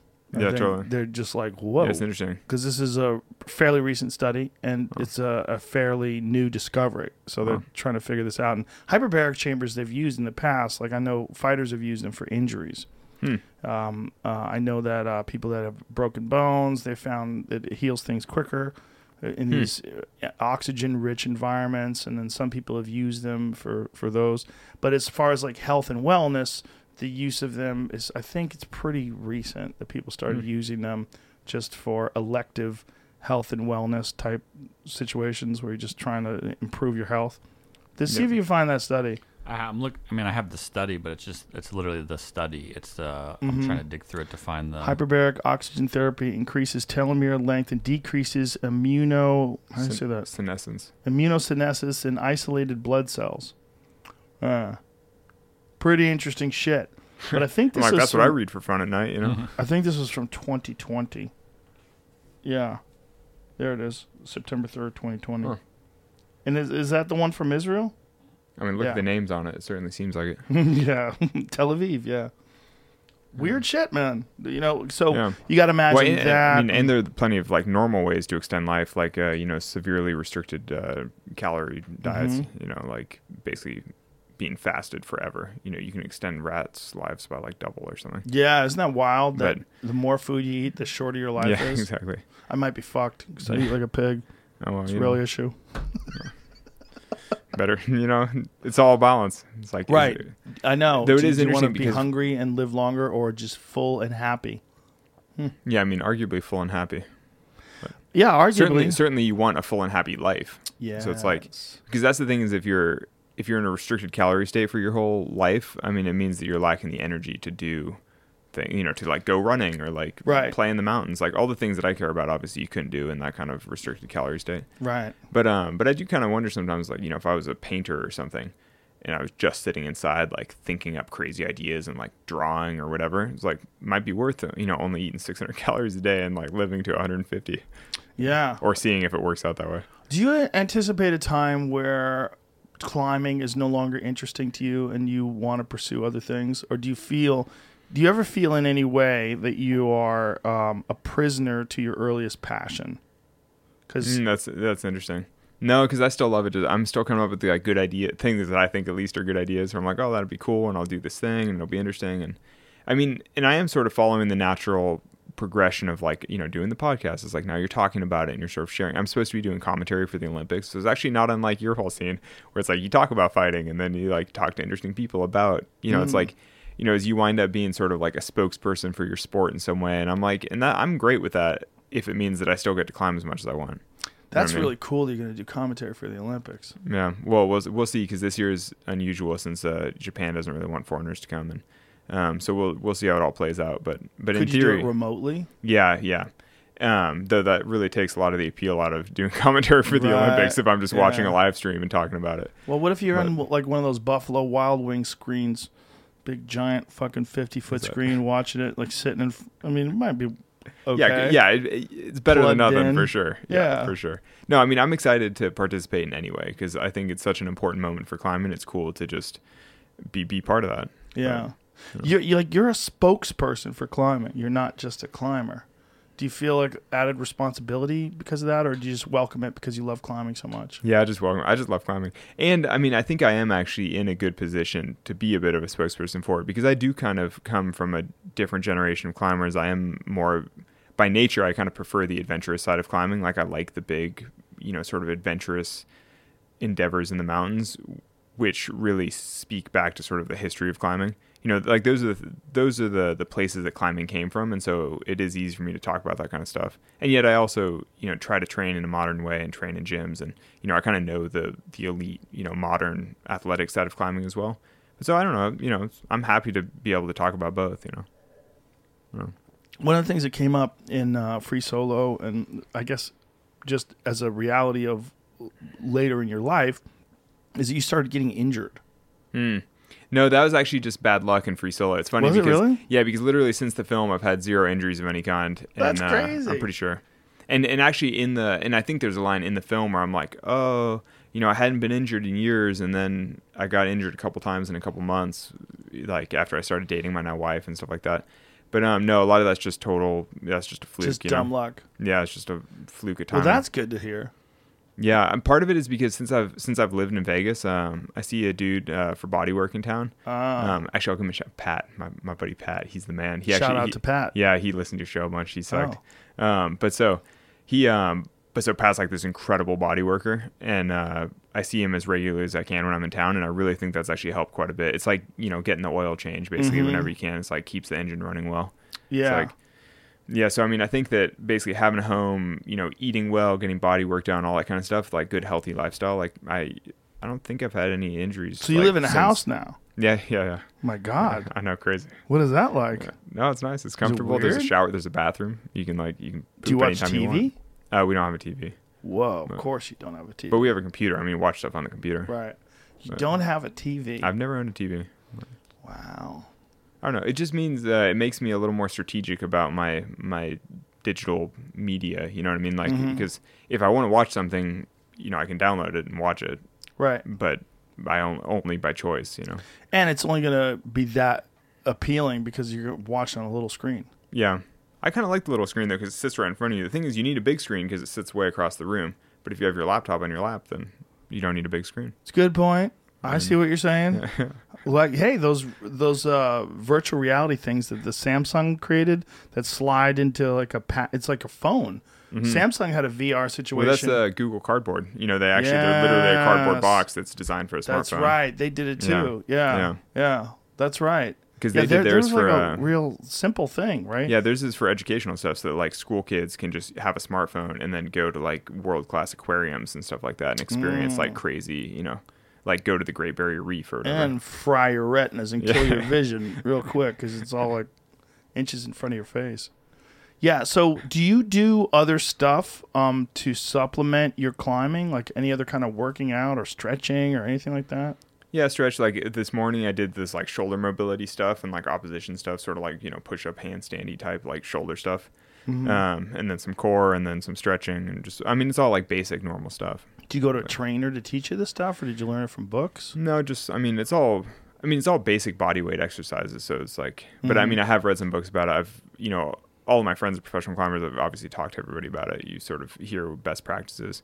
The shoulder mobility things that I was playing with today, Um, I actually just learned from uh, one of the other climbers on the jungle trip that, that I was just on. Mm-hmm. Uh, one of the climbers was a Venezuelan guy named Fuco that uh, trains basically the Venezuelan World Cup team, and so he had a bunch of sort of like new school training exercises and things, and I was like, oh, that's cool. So I started doing you know his workout technique. I was like, And this is just something he developed for himself. no, I'm sure he learned it from some book, but I just hadn't really seen it applied in that way. I mean, it's all just, I think it's totally stupid, but it's just like moving your arms in different ways and like shoulder mobility. But because my shoulders are not great at that kind of thing, it feels useful for me because that's like a personal weakness. I mean, so much of climbing is identifying your personal weaknesses and working on those. Because like what's good for some people isn't going to be useful. Like I don't do that much stretching, and it's because I'm naturally like moderately flexible and you know being extremely flexible doesn't help that much as a climber but if you were extremely tight it would be a hindrance. You know mm. and so i kind of fall in the middle ground where it's like it's not really worth putting a lot of effort into because it's not going to give me that much more of a gain. Is You it know what one I of those things where if someone was extremely flexible, would it be possible for them to reach areas, like particularly with their legs? yeah yeah if you can just easily do the full splits i mean Yeah. it does open up all kinds of technique that that a normal climber wouldn't be able to do. But you know the thing is me being relatively tall and relatively flexible i can get most of the way there without actually being able to do the splits and it'd be like a lot of work for me to do the splits So i'm kind of like ah it's You think know. so? yeah i think so Why? i don't know because i've stretched stretched a lot and i can't do the splits you know so i'm like i don't know it's like I bet you could. I, I, I, i mean can you do the splits yeah, you can do the splits yeah. I don't even have to warm up. I can do the splits. Look at that, lady. yeah so that exactly that's the kind of thing That's that, what I'm talking about. Yeah, on the other hand, though, I'd probably be able to use those same footholds because I'm taller. You know, because they're they're a certain length apart. Mm, right. Like, you know, really, if you're short, you kind of have to make up for it in a lot of ways like Mm. that. Like, you have to be able to stretch really far. But I would imagine you being taller, and also if you were as flexible as her, Yeah, it would help. yeah, It would help. It's not that hard, man. I could help you with that. Wait, when, when we're off, I want, I want to see you yeah, splits yeah. I could help you with that. oh, Yeah, yeah. No, I'm There's a interested. picture. I'm interested. Pull a picture. A picture on my Instagram of me with a straddle leaning all the way forward, like flattening my chest out on the ground with my legs out like this. Really? Yeah, I can do Dude, that. You're, you're a supple man. Yeah, well, I've been doing martial arts since I was a little kid, and I, I never stopped. Yeah, see, that's Wait, that's you? that's me. Dude, WTF. Yeah, I could do all that shit still. Wait, I'm, I'm Dude, the, is the one on the left No, you? On the- No, that's Oh, oh, yeah, yeah, oh, yeah, yeah, okay. That the is, one on the, below that- that is me, but that's an that's an easy stretch. that is, Yeah, Yeah, that's, that- that- that's I me mean, from you know. when I was like uh, That's you? twenty nine. Yeah, Damn. yeah, How, how old are you now? fifty three. Oh, wow. Yeah. 29. Respect. Yeah, just Yeah. keep going. The, the thing is to just keep doing it. That's the thing. It's Yeah, like well, a lot of people, their life gets in the way, Totally. but uh, I don't ever allow that as a, an option. I don't ever allow like long periods of time where I don't work out or long periods Mm-hmm. of time where I don't stretch. But so that's the thing with climbing is that I would never allow a long period without working out like hand stuff or arm stuff. Mm. The stretching is like so peripheral where you're like, yeah, it helps a little, but it's not required. And so I don't know. Actually, I just started stretching again because I'm I'm trying this project in in Vegas, like this thing I want to do. And uh, basically, I like couldn't really get my foot onto this one foothold easily. I mean, I could get it up there, but I had to kind of like lurch and you know sort Mm-hmm. of fall back sideways a little bit. And I was like, oh, I need to like limber up a little bit. Yeah. You know, and now that I have a purpose for it, I'm like, okay, then it's like fun to start doing my stretching again. Have you I ever tried hot yoga? Yeah, I hate it. Hate it. It's like it's really popular in Vegas. I don't know if you've ever been in suburban Vegas, but like the whole it's like really big with suburban housewives and stuff. And I'm, I theorize that people are into hot yoga because they sweat so much they feel like they did something, and they're like, "Oh, I went to a workout class," but you're like, "No, you just freaking stretch for an hour." I'd much rather just stretch on my living room floor. I hear You what know? you're saying, and I understand why you would think that, but it's very difficult. It's not just you're, you're sweating because you're stretching, and you're not just stretching. You're definitely working out. It is really hard to do, especially if you do like. I know Bikram's a douchebag, but his classes that the the, the it's not even his. Hmm. his- The thing about that guy is like that sequence of postures has been around for thousands of years. It's Yeah, I've, I've, his- I've never done Bikram yoga. I've Yeah. done like a conventional yoga class in an incredibly hot Mhm. room, and it's just kind of like flow, you know. Yeah, it depends on what you're doing, how you're doing it, and who's teaching it to you. I went I went with my wife and at the end there were too many people in the room and it was like too hot and then everyone sweat so much that it became like humid in a way that was like crazy. Like there was a cloud at the top and everyone was like about to die. And the, I just remember the end of the class, my wife just being just laying on the mat, just like shallow breathing, like trying to survive basically for the class to end. You know, and I Yeah. was like, dude, we're all just gonna die in here. It's like way too hot. You get accustomed to it humid." though. You do. like- yeah, it's like 105 degrees and you do 90 Dude. minutes.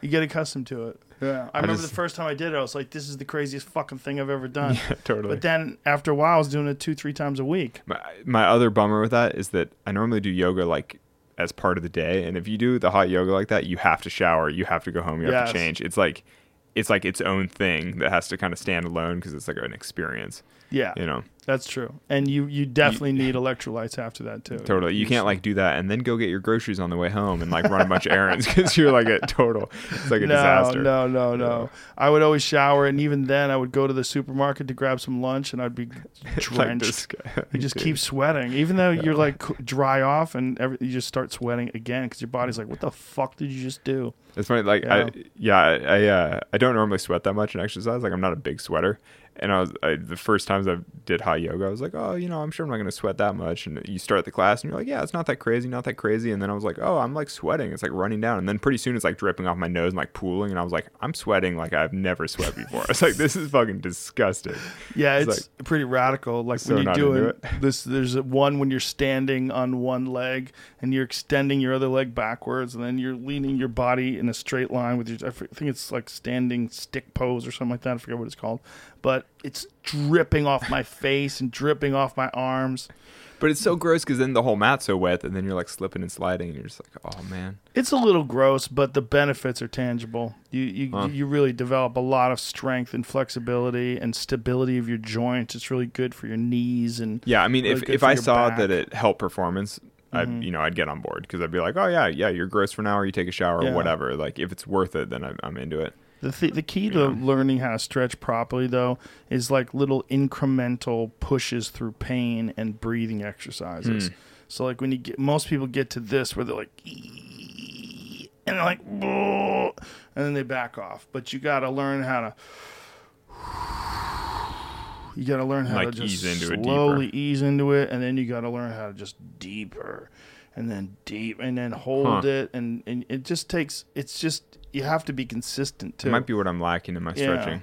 I stretch to like a point where I'm like, this is comfy and it's keeping me fine, but I, I hardly ever like push my you gotta, stretching. it's you know? painful. I did it today for 45 minutes. Oh yeah, jeez. Yeah, I do my workout and then I did 45 I minutes see of stretching. All right, I'll show you the splits. I'm like, that's that's awesome. you can saw me do that. well, no, I, well, yeah, but that's only when you're 29, you know. No, the one, the bald one was not me 29. well, yeah, yeah, I know. That was like- like, like two years Yeah. ago. Yeah, yeah, I can do it right now. yeah, classic. Yeah. Classic. It's just a thing where you just keep doing it. As long Mhm. as you keep doing it, you maintain flexibility. Oh yeah, that's me like a week ago. yeah. crazy. Yeah. You just gotta keep doing it. The whole I'm like, I don't, I don't think I can do that. you could. You definitely well, yeah, yeah, could. I, I certainly could build you up might to not be able to do it right now, Yeah, but you definitely exactly. could. But it's there's a real benefit to that because the more pliable your tissue is, the more range of motion you have. Mm-hmm. I think the more you can alleviate injury, and I, I think it's one of the reasons. It's got to be one of the reasons why I can still do the kind of workouts that I do in terms Mm-hmm. of like martial arts stuff because I didn't for a while. I did uh, like jujitsu doesn't require the same kind of flexibility, and uh, for a while I wasn't even doing that. I was just lifting weights, and then I went from that to kickboxing again, and I noticed I was pretty stiff. I was like, there's a hmm. lot of like my movements weren't as fluid anymore, and then I started stretching out again and got it all back. Hmm. So it just there's a range of motion that you just don't have if you're not stretching. And I'm like, I feel like I should start stretching my back and stuff. I feel always like it have like shoulder stuff. Right? Oh when people start talking about I know. flexibility, I, feel the know. same way. I'm Like, instantly like, gosh, should I stretch? yeah. Yeah, it's funny because I'm pretty much always sore from something like you know. I, I mean, I go climbing six days a week or something, so I'm always a little achy or sore. And especially right now with the stuff I'm working on in Vegas, I'm sort of alternating like leg day and arm day, like basically Mm-hmm. like hard climbing, which is more in your arms, and then sort of adventures like mountain traverse. What I was talking about, traversing all the mountains, that's like more in your legs because ultimately you're just going up and over all Yeah. these mountains.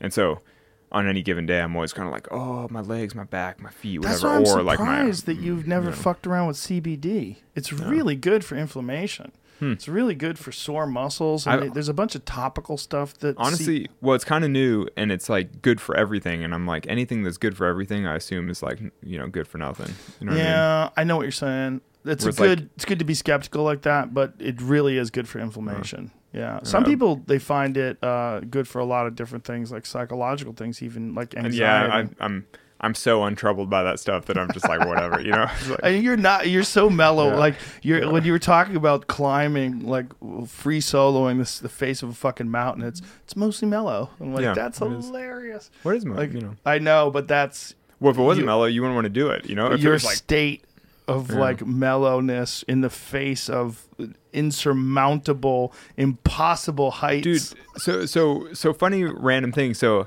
i did a podcast with the ceo of whoop the other day it's Mm-hmm. like because they're the title sponsor for my podcast so classic style you're doing podcasts about podcasts whatever and um and we were talking about rem sleep because you know the whoop like tracks your sleep stuff Mm-hmm. and and it was a bit of a weird like personal i don't know it was like a like a moment of enlightenment almost but apparently i get significantly greater percentage of my sleep in rem sleep than than average. Um, which and it's funny because every day the app says like your REM sleep is much higher percentage than than whatever like you must be making up for for you know missed or something but like it's just always super high and apparently that's the REM sleep is a stage of sleep that that you know sort of gives calmness and like you know mitigates anxiety and things like that and I am sort of like ah. it is it is interesting if I'm like maybe my whole thing in climbing just comes down to the fact that I'm a naturally really heavy REM sleeper, you know, and I just like my mind is always kind of calm because I get like an extra you know 15% of my time in REM sleep every night. that's I'm sort of like- wild. Yeah, Right. it was one of those weird things because you know I've literally spent years with people doing interviews, being like, "What's the secret? What's the thing? Like, how do you do this? You know, totally insane seeming thing." I'm like, maybe I'll just sleep really well, and then I'm really relaxed as a result. You know, it's like it's kind of it's kind of interesting. It is interesting. It's like you're born for it. Like Well, I mean, yeah, possibly, or you never know chicken or the egg because maybe it goes the other way. Like maybe Yeah. because I'm in such like high anxiety situations all the time that, but I don't think so because it subjectively feels very chill. You know, it's like everything I'm doing feels relaxed. Mm-hmm. when you go back, like what age did you start climbing? uh, ten. So you you probably don't remember before No, ten. no, I, don't, Yeah. I, I literally don't. And before that, I mean, I still loved climbing on things. You know, I was like climbing the school buildings and trees Yeah. and all that. There's also, I think, something that comes from. there's something that comes from um, when you uh, are accustomed to doing things that are physically taxing, and you've done it since you were little. I think you have like a, more calmness and you're more mellow. Period. Yeah, totally. Because Yeah. you're just so accustomed. Anything you've done for 25 years is going to feel pretty relaxed when you do it. Well, also, I just think you're exerting a lot of energy. Like, I think one of the things that stresses a lot of people out, I believe your body has certain requirements just from an evolutionary perspective. We, our bodies were designed to run away from predators, to to fend off enemies, to do, do whatever we had to do to survive in mm. terms of like trekking and doing things. And for most people, they don't use their body like that at all. And I think this extra energy manifests itself as anxiety, Totally. as depression, as just like bad feelings because you're just like, ugh, because your body's just not getting what it Totally. deserves, what it needs, or what it requires. Your body is constantly doing that. So your body's gotten what it's required since you were 10. Yeah. So you've sort of evolved like as That you, is that's yeah. an interesting way to look at it. It is kind of true. I mean that I have been. Yeah, I mean it's it's it's interesting. Like uh, you know that fight or flight response, like what you're describing, the the Mm-hmm. like fleeing from predators. I mean, I think that is kind of a, a root of anxieties, like modern life, like things trigger fight or flight that shouldn't necessarily. You Right. know, it's like stress at work and your boss or whatever, and it like triggers Yes. that same thing. Yes. But um, yeah, it is true that that in my life at least, the things that trigger fight or flight are like legitimate life or death sorts of situations where it's like, oh, you you know, you are about to fall off a cliff, or like, oh, you know, like the storm is coming and you're out in the middle of nowhere and you're like, I'm about to get worked. You know, it's like Right, right. like typically when I feel that kind of major anxiety, it's like for a real reason and. Um, I mean, it is interesting. Yeah, I mean, it is it is appropriate that way. It's Yeah, like totally the, it's like makes it's like the correct outlet for that kind of stress. It, it really does completely make sense as to, and also most of the guys that I've met that do what you do, and I don't know if I've met anybody that does exactly what you do, but Yeah. Mm-hmm. guys that climb a lot, they're pretty chill. Yeah. It's a pretty Well, dude, I think part of that is because you get worked by nature so often that then when you're in sort of normal life, everything feels pretty relaxed because you're kind of like, oh, I'm physically comfortable, I'm fed, I'm hydrated, I'm like, you know, my Mm-hmm. Body is fine. I'm not about to just get hammered by by nature, you know? yeah. Like, Yeah, that's my, Dude. my philosophy about really difficult exercise. It's really important because it makes other things seem easy. And the stresses of regular, I think we have Mm-hmm. Totally. just like a, a standard base level of stress. And when you artificially impose a higher base level electively, like whether it's through Mm-hmm. climbing or other kind of exercise, Totally. whatever you're doing, it makes the rest of life Seem easy. seem easy. Yeah. Dude, I had uh, earlier this year. There was a winter storm warning for Vegas. It does snow in Vegas sometimes, in the mountains especially, like get get snow. There was a winter storm warning for this like storm coming through, and I'd climbed like 20 days in a row basically or something, and I wanted to use the storm day to try to hike this one section of the traverse that I'm trying to do of all these peaks. I figured I would like take advantage of a non-climbing day to do the one walking section to like figure out where the route goes. And so I went out in this crazy storm, and when I started, it was like snowing a little, and I was like, ah, and crazy wind, and it's really cold. And I was trying out these new like waterproof layers just to see how. Actually, I wanted to try them out before the jungle to see if they'd be good jungle layers. And um, and so I go up into the mountain. Anyway, long story short, I get completely worked. It turns out visibility is nothing. I didn't know where I was going. I get lost in the mountains. It and it wound up being basically too difficult of terrain to travel through uh, in the snow. Like uh, because I'd sort of taken it for granted, but in Red Rock on those mountains, you you walk on these like exposed sandstone slabs all the time. But when you cover them in like six inches of snow, it's like really kind of horrifying. You can't just like walk up the slabs anymore. It's like now a total tobogganing death trap where you're gonna like slide down. You know, so I was like, anyway, so I go up quite a ways. Eventually, I just had to give up and like turn around. But I'm now you know 2,500 feet like up this mountainside, and and then I turn around, uh, and then it, it all was way more socked in. I couldn't even see my tracks anymore because everything's like filled in and visibility's nothing. And so I had like a Garmin watch on, so I kept like looking at the little track on my watch, being like, "Am I to the left or the right of the track that I came up?" You know, like no Oh, idea where I am, full mountainside. Keep falling down, and you know, there's like You were falling? Yeah, but like sliding over things or tripping on rocks. It's really steep hillside with like, and you're stepping through, you know, say six or eight inches of fresh powder, but underneath it's still like loose rocks and cactuses and things like Oh. that. So it's like, you know, the terrain is it's not like a snow base or something. Right. It's like you're just stepping through it and falling over. Anyway, so I fell into cactuses a bunch of times, and so the thing is, I was totally hypothermic, completely wet, totally worked. And my hand had all these cactus thorns in it, and my other hand was too numb to like manipulate anything. So I wound up like biting the biggest thorns out, and then just left the rest of them because it's just I was just I just couldn't use my hands and just keep staggering down the mountain. Anyway, eventually I like made it back to the car, made it back to the house, and then I had my wife pull all the thorns out because I like I couldn't really use my hands. I was so worked, but I was kind of like, but that was like my rest day adventure. You know what I mean? That's like I mean it turned out being it turned out being way more than- yeah, yeah. I, I mean, I was hoping that it was going to go better than that, and it didn't really work out. But that is kind of the point that when you take on that elective love, you know, I was like, I had a goal that I wanted to piece together this section of a hike. It didn't work out that way. I wound up, you know, building a bunch of character instead. But you know, you're just like, that's just a normal day out. You know, it's like when you're adventuring in the mountains. Sometimes, sometimes those winter storm advisories actually happen. You know. It's just easy living in the desert. You're like, it'll be fine, it'll be fine, and then you're like, no, it was not fine. It was totally crunk. That's pretty crazy, and that that does speak to what we're saying. Like if Yeah. you're doing that kind of shit, Yeah, and that's just like a normal day, you know. Like that's not even like the crazy like oh I thought I was gonna die. I was just like I was just deeply uncomfortable and like sort of on edge for you know a while. yeah, When when I got home, my wife was like, "This is the most worked I've ever seen you." Like just totally like like a like a wet dog that's been beaten too hard, you know. But I was like, I need a hot shower. I need like towels. I need hot soup. I need you to get the tweezers out and do some but you probably me." felt amazing once you were back home, right? And you did have a hot shower, except for your hands. I think I was kind of worked for. I was. I think I just lay down the rest of the day. Basically, I was like, oh, what have I done? But didn't you feel happy that you were home? Well, yeah, no, totally. That's the whole thing with all these types of climbing experiences is then you're just so glad. I mean, because we live in just like normal little suburban house, you know, but you're like, there's a bathroom with hot water. It's like Yeah. so great. you know, it's like, yeah, it doesn't take much to feel very comfortable. Do people in your neighborhood recognize you? No, I mean, my neighbors, all three of my neighbors are uh, seven year old ladies that have lived in the neighborhood since it was first built in uh, 89. It's pretty classic. Oh wow, that is classic. Yeah. Yeah, it's pretty funny. Actually, one of them just had to move into a home, which is kind of sad, but. Oh, uh, that So, sucks. yeah. Yeah, she had like a stroke or something. Oh, That sucks. Death comes for all of us, my friend. Yeah, totally. The um the climbing community in Vegas is it, is it a, a pretty robust community? Yeah, yeah, and like more professional climbers are sort of moving. I mean, it, it is the best four season climbing in the country. It's like it's for sure the best climbing in the country. Wow. So- Um, so there's definitely a reason for climbers to live there. And I think the climbing scene in Vegas is actually even more robust than I know because I'm constantly at the cliff and I meet someone. I'm like, "Oh, where are you from?" And they're like, "We live here." And you're like, "Really?" And that happens consistently that I meet people you know, and we're just like out at the cliff climbing, and you're like, you live in town. I've never seen you or heard of you before, and you're, you know, like you just live here too. So it's a, it's kind of a, that's the weird thing about Vegas. You wouldn't realize it, but it is very small in terms Well, of the kinda, I mean- outside area, like a small townish.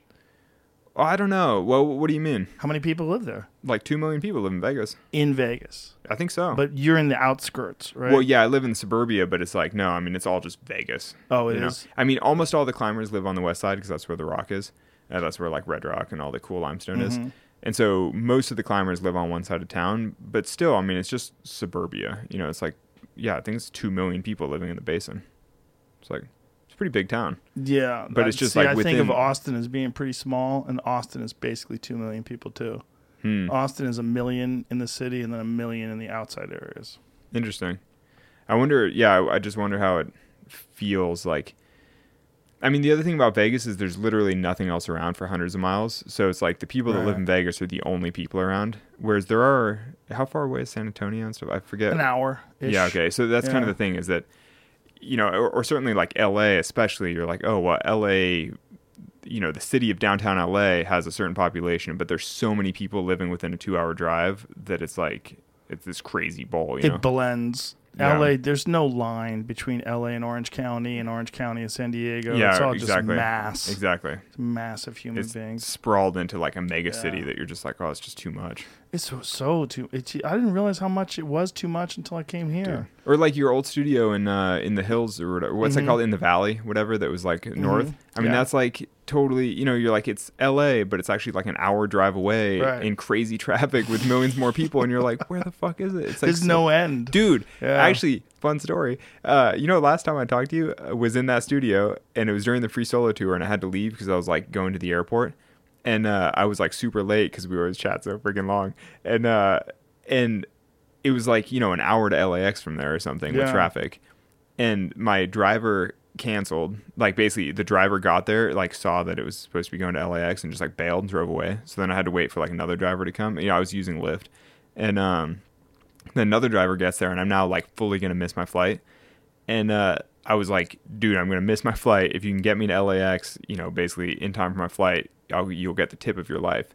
Anyway, the dude was like, uh, he was, I was like, either Bangladeshi or, uh, like, I think he was Bangladeshi or something. Basically, he was like Indian driver, and was he it was like it was like setting a fish loose in the sea. He was like, "You want me to do what?" And then he basically just like drove in the shoulder and did like anything. He got me to LAX in like half an hour. It was totally incredible. It felt like it felt like I was driving in Bangalore or somewhere. You know, Did it was you like get nervous though? no, I was like, it, basically, I was like, if he feels safe, I feel safe. I was like, you do whatever you want. It's like you take me. I, I forget where he said he was from, but it was um, it was like Indian subcontinent, like, Yeah. and he just, he just went Old school. like, dude, fully like, yeah, yeah, like driving on the sidewalk type, like anything goes. Like, I was thinking of it recently because you know I was just in this trip to the jungle, and uh, the driving in Georgetown, like the capital of Guyana, it really felt like that, where it's kind of fish in the sea. Everyone's kind of doing their thing. Like all the stoplights are out, so people just kind of like figure their way through the intersections. Nobody hits each other, but it's all all feels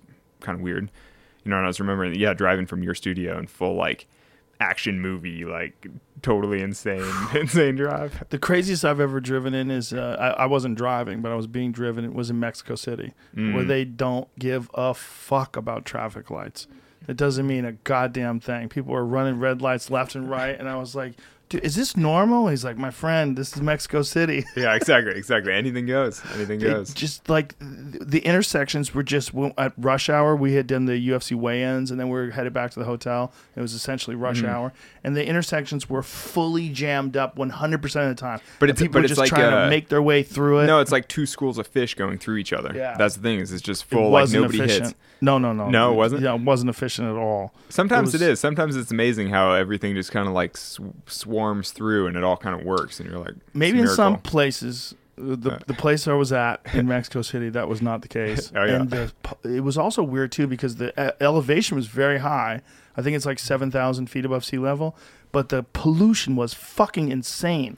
Like Hmm. we were flying into it, it was like there was a fire. It was so. I, I put it on my Instagram because it's so. It was so nasty. I was like, "This is great," and I had a headache the entire time I was there. Hmm. And I was like, "Am I? Do I have a headache because of pollution or altitude or altitude?" Like I didn't know. Huh? I've never I've never flown in Mexico City. I have heard that it's like pretty, pretty insane intense. though. Pretty intense. And this it was unfortunately for the people that were fighting, it was there was a it was a heavyweight title fight. So imagine being a giant person, which you're already uh, a hard time with cardio anyway, and then being at seven thousand feet above sea level and more cardio requirements, Mhm. and then pollution. dude.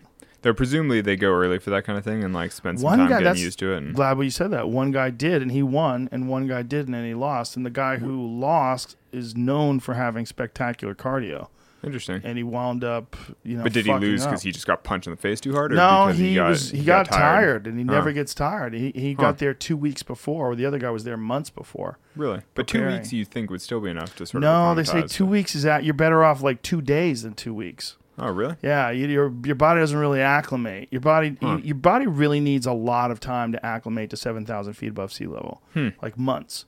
And this first guy, the Fabio, Fabricio Werdum, he did it for months, but Cain Velasquez only did it for a couple weeks. I think he had like eleven days actually, Eh, Hmm. some somewhere in that neighborhood of- of a couple weeks. I don't remember exactly, but they're saying when you talk to actual experts, you're almost better off coming in right before the event Hmm. than you know. Whereas you can get all the work and do the hard cardio leading up to that, and Mm-hmm. then have the you know you're you're gonna be diminished because of the altitude, but at least your body Yeah, has gone you through still the will have been hard on your own work. program. Yeah, Yeah. Because you know, there's two schools of thought when it comes to high altitude training.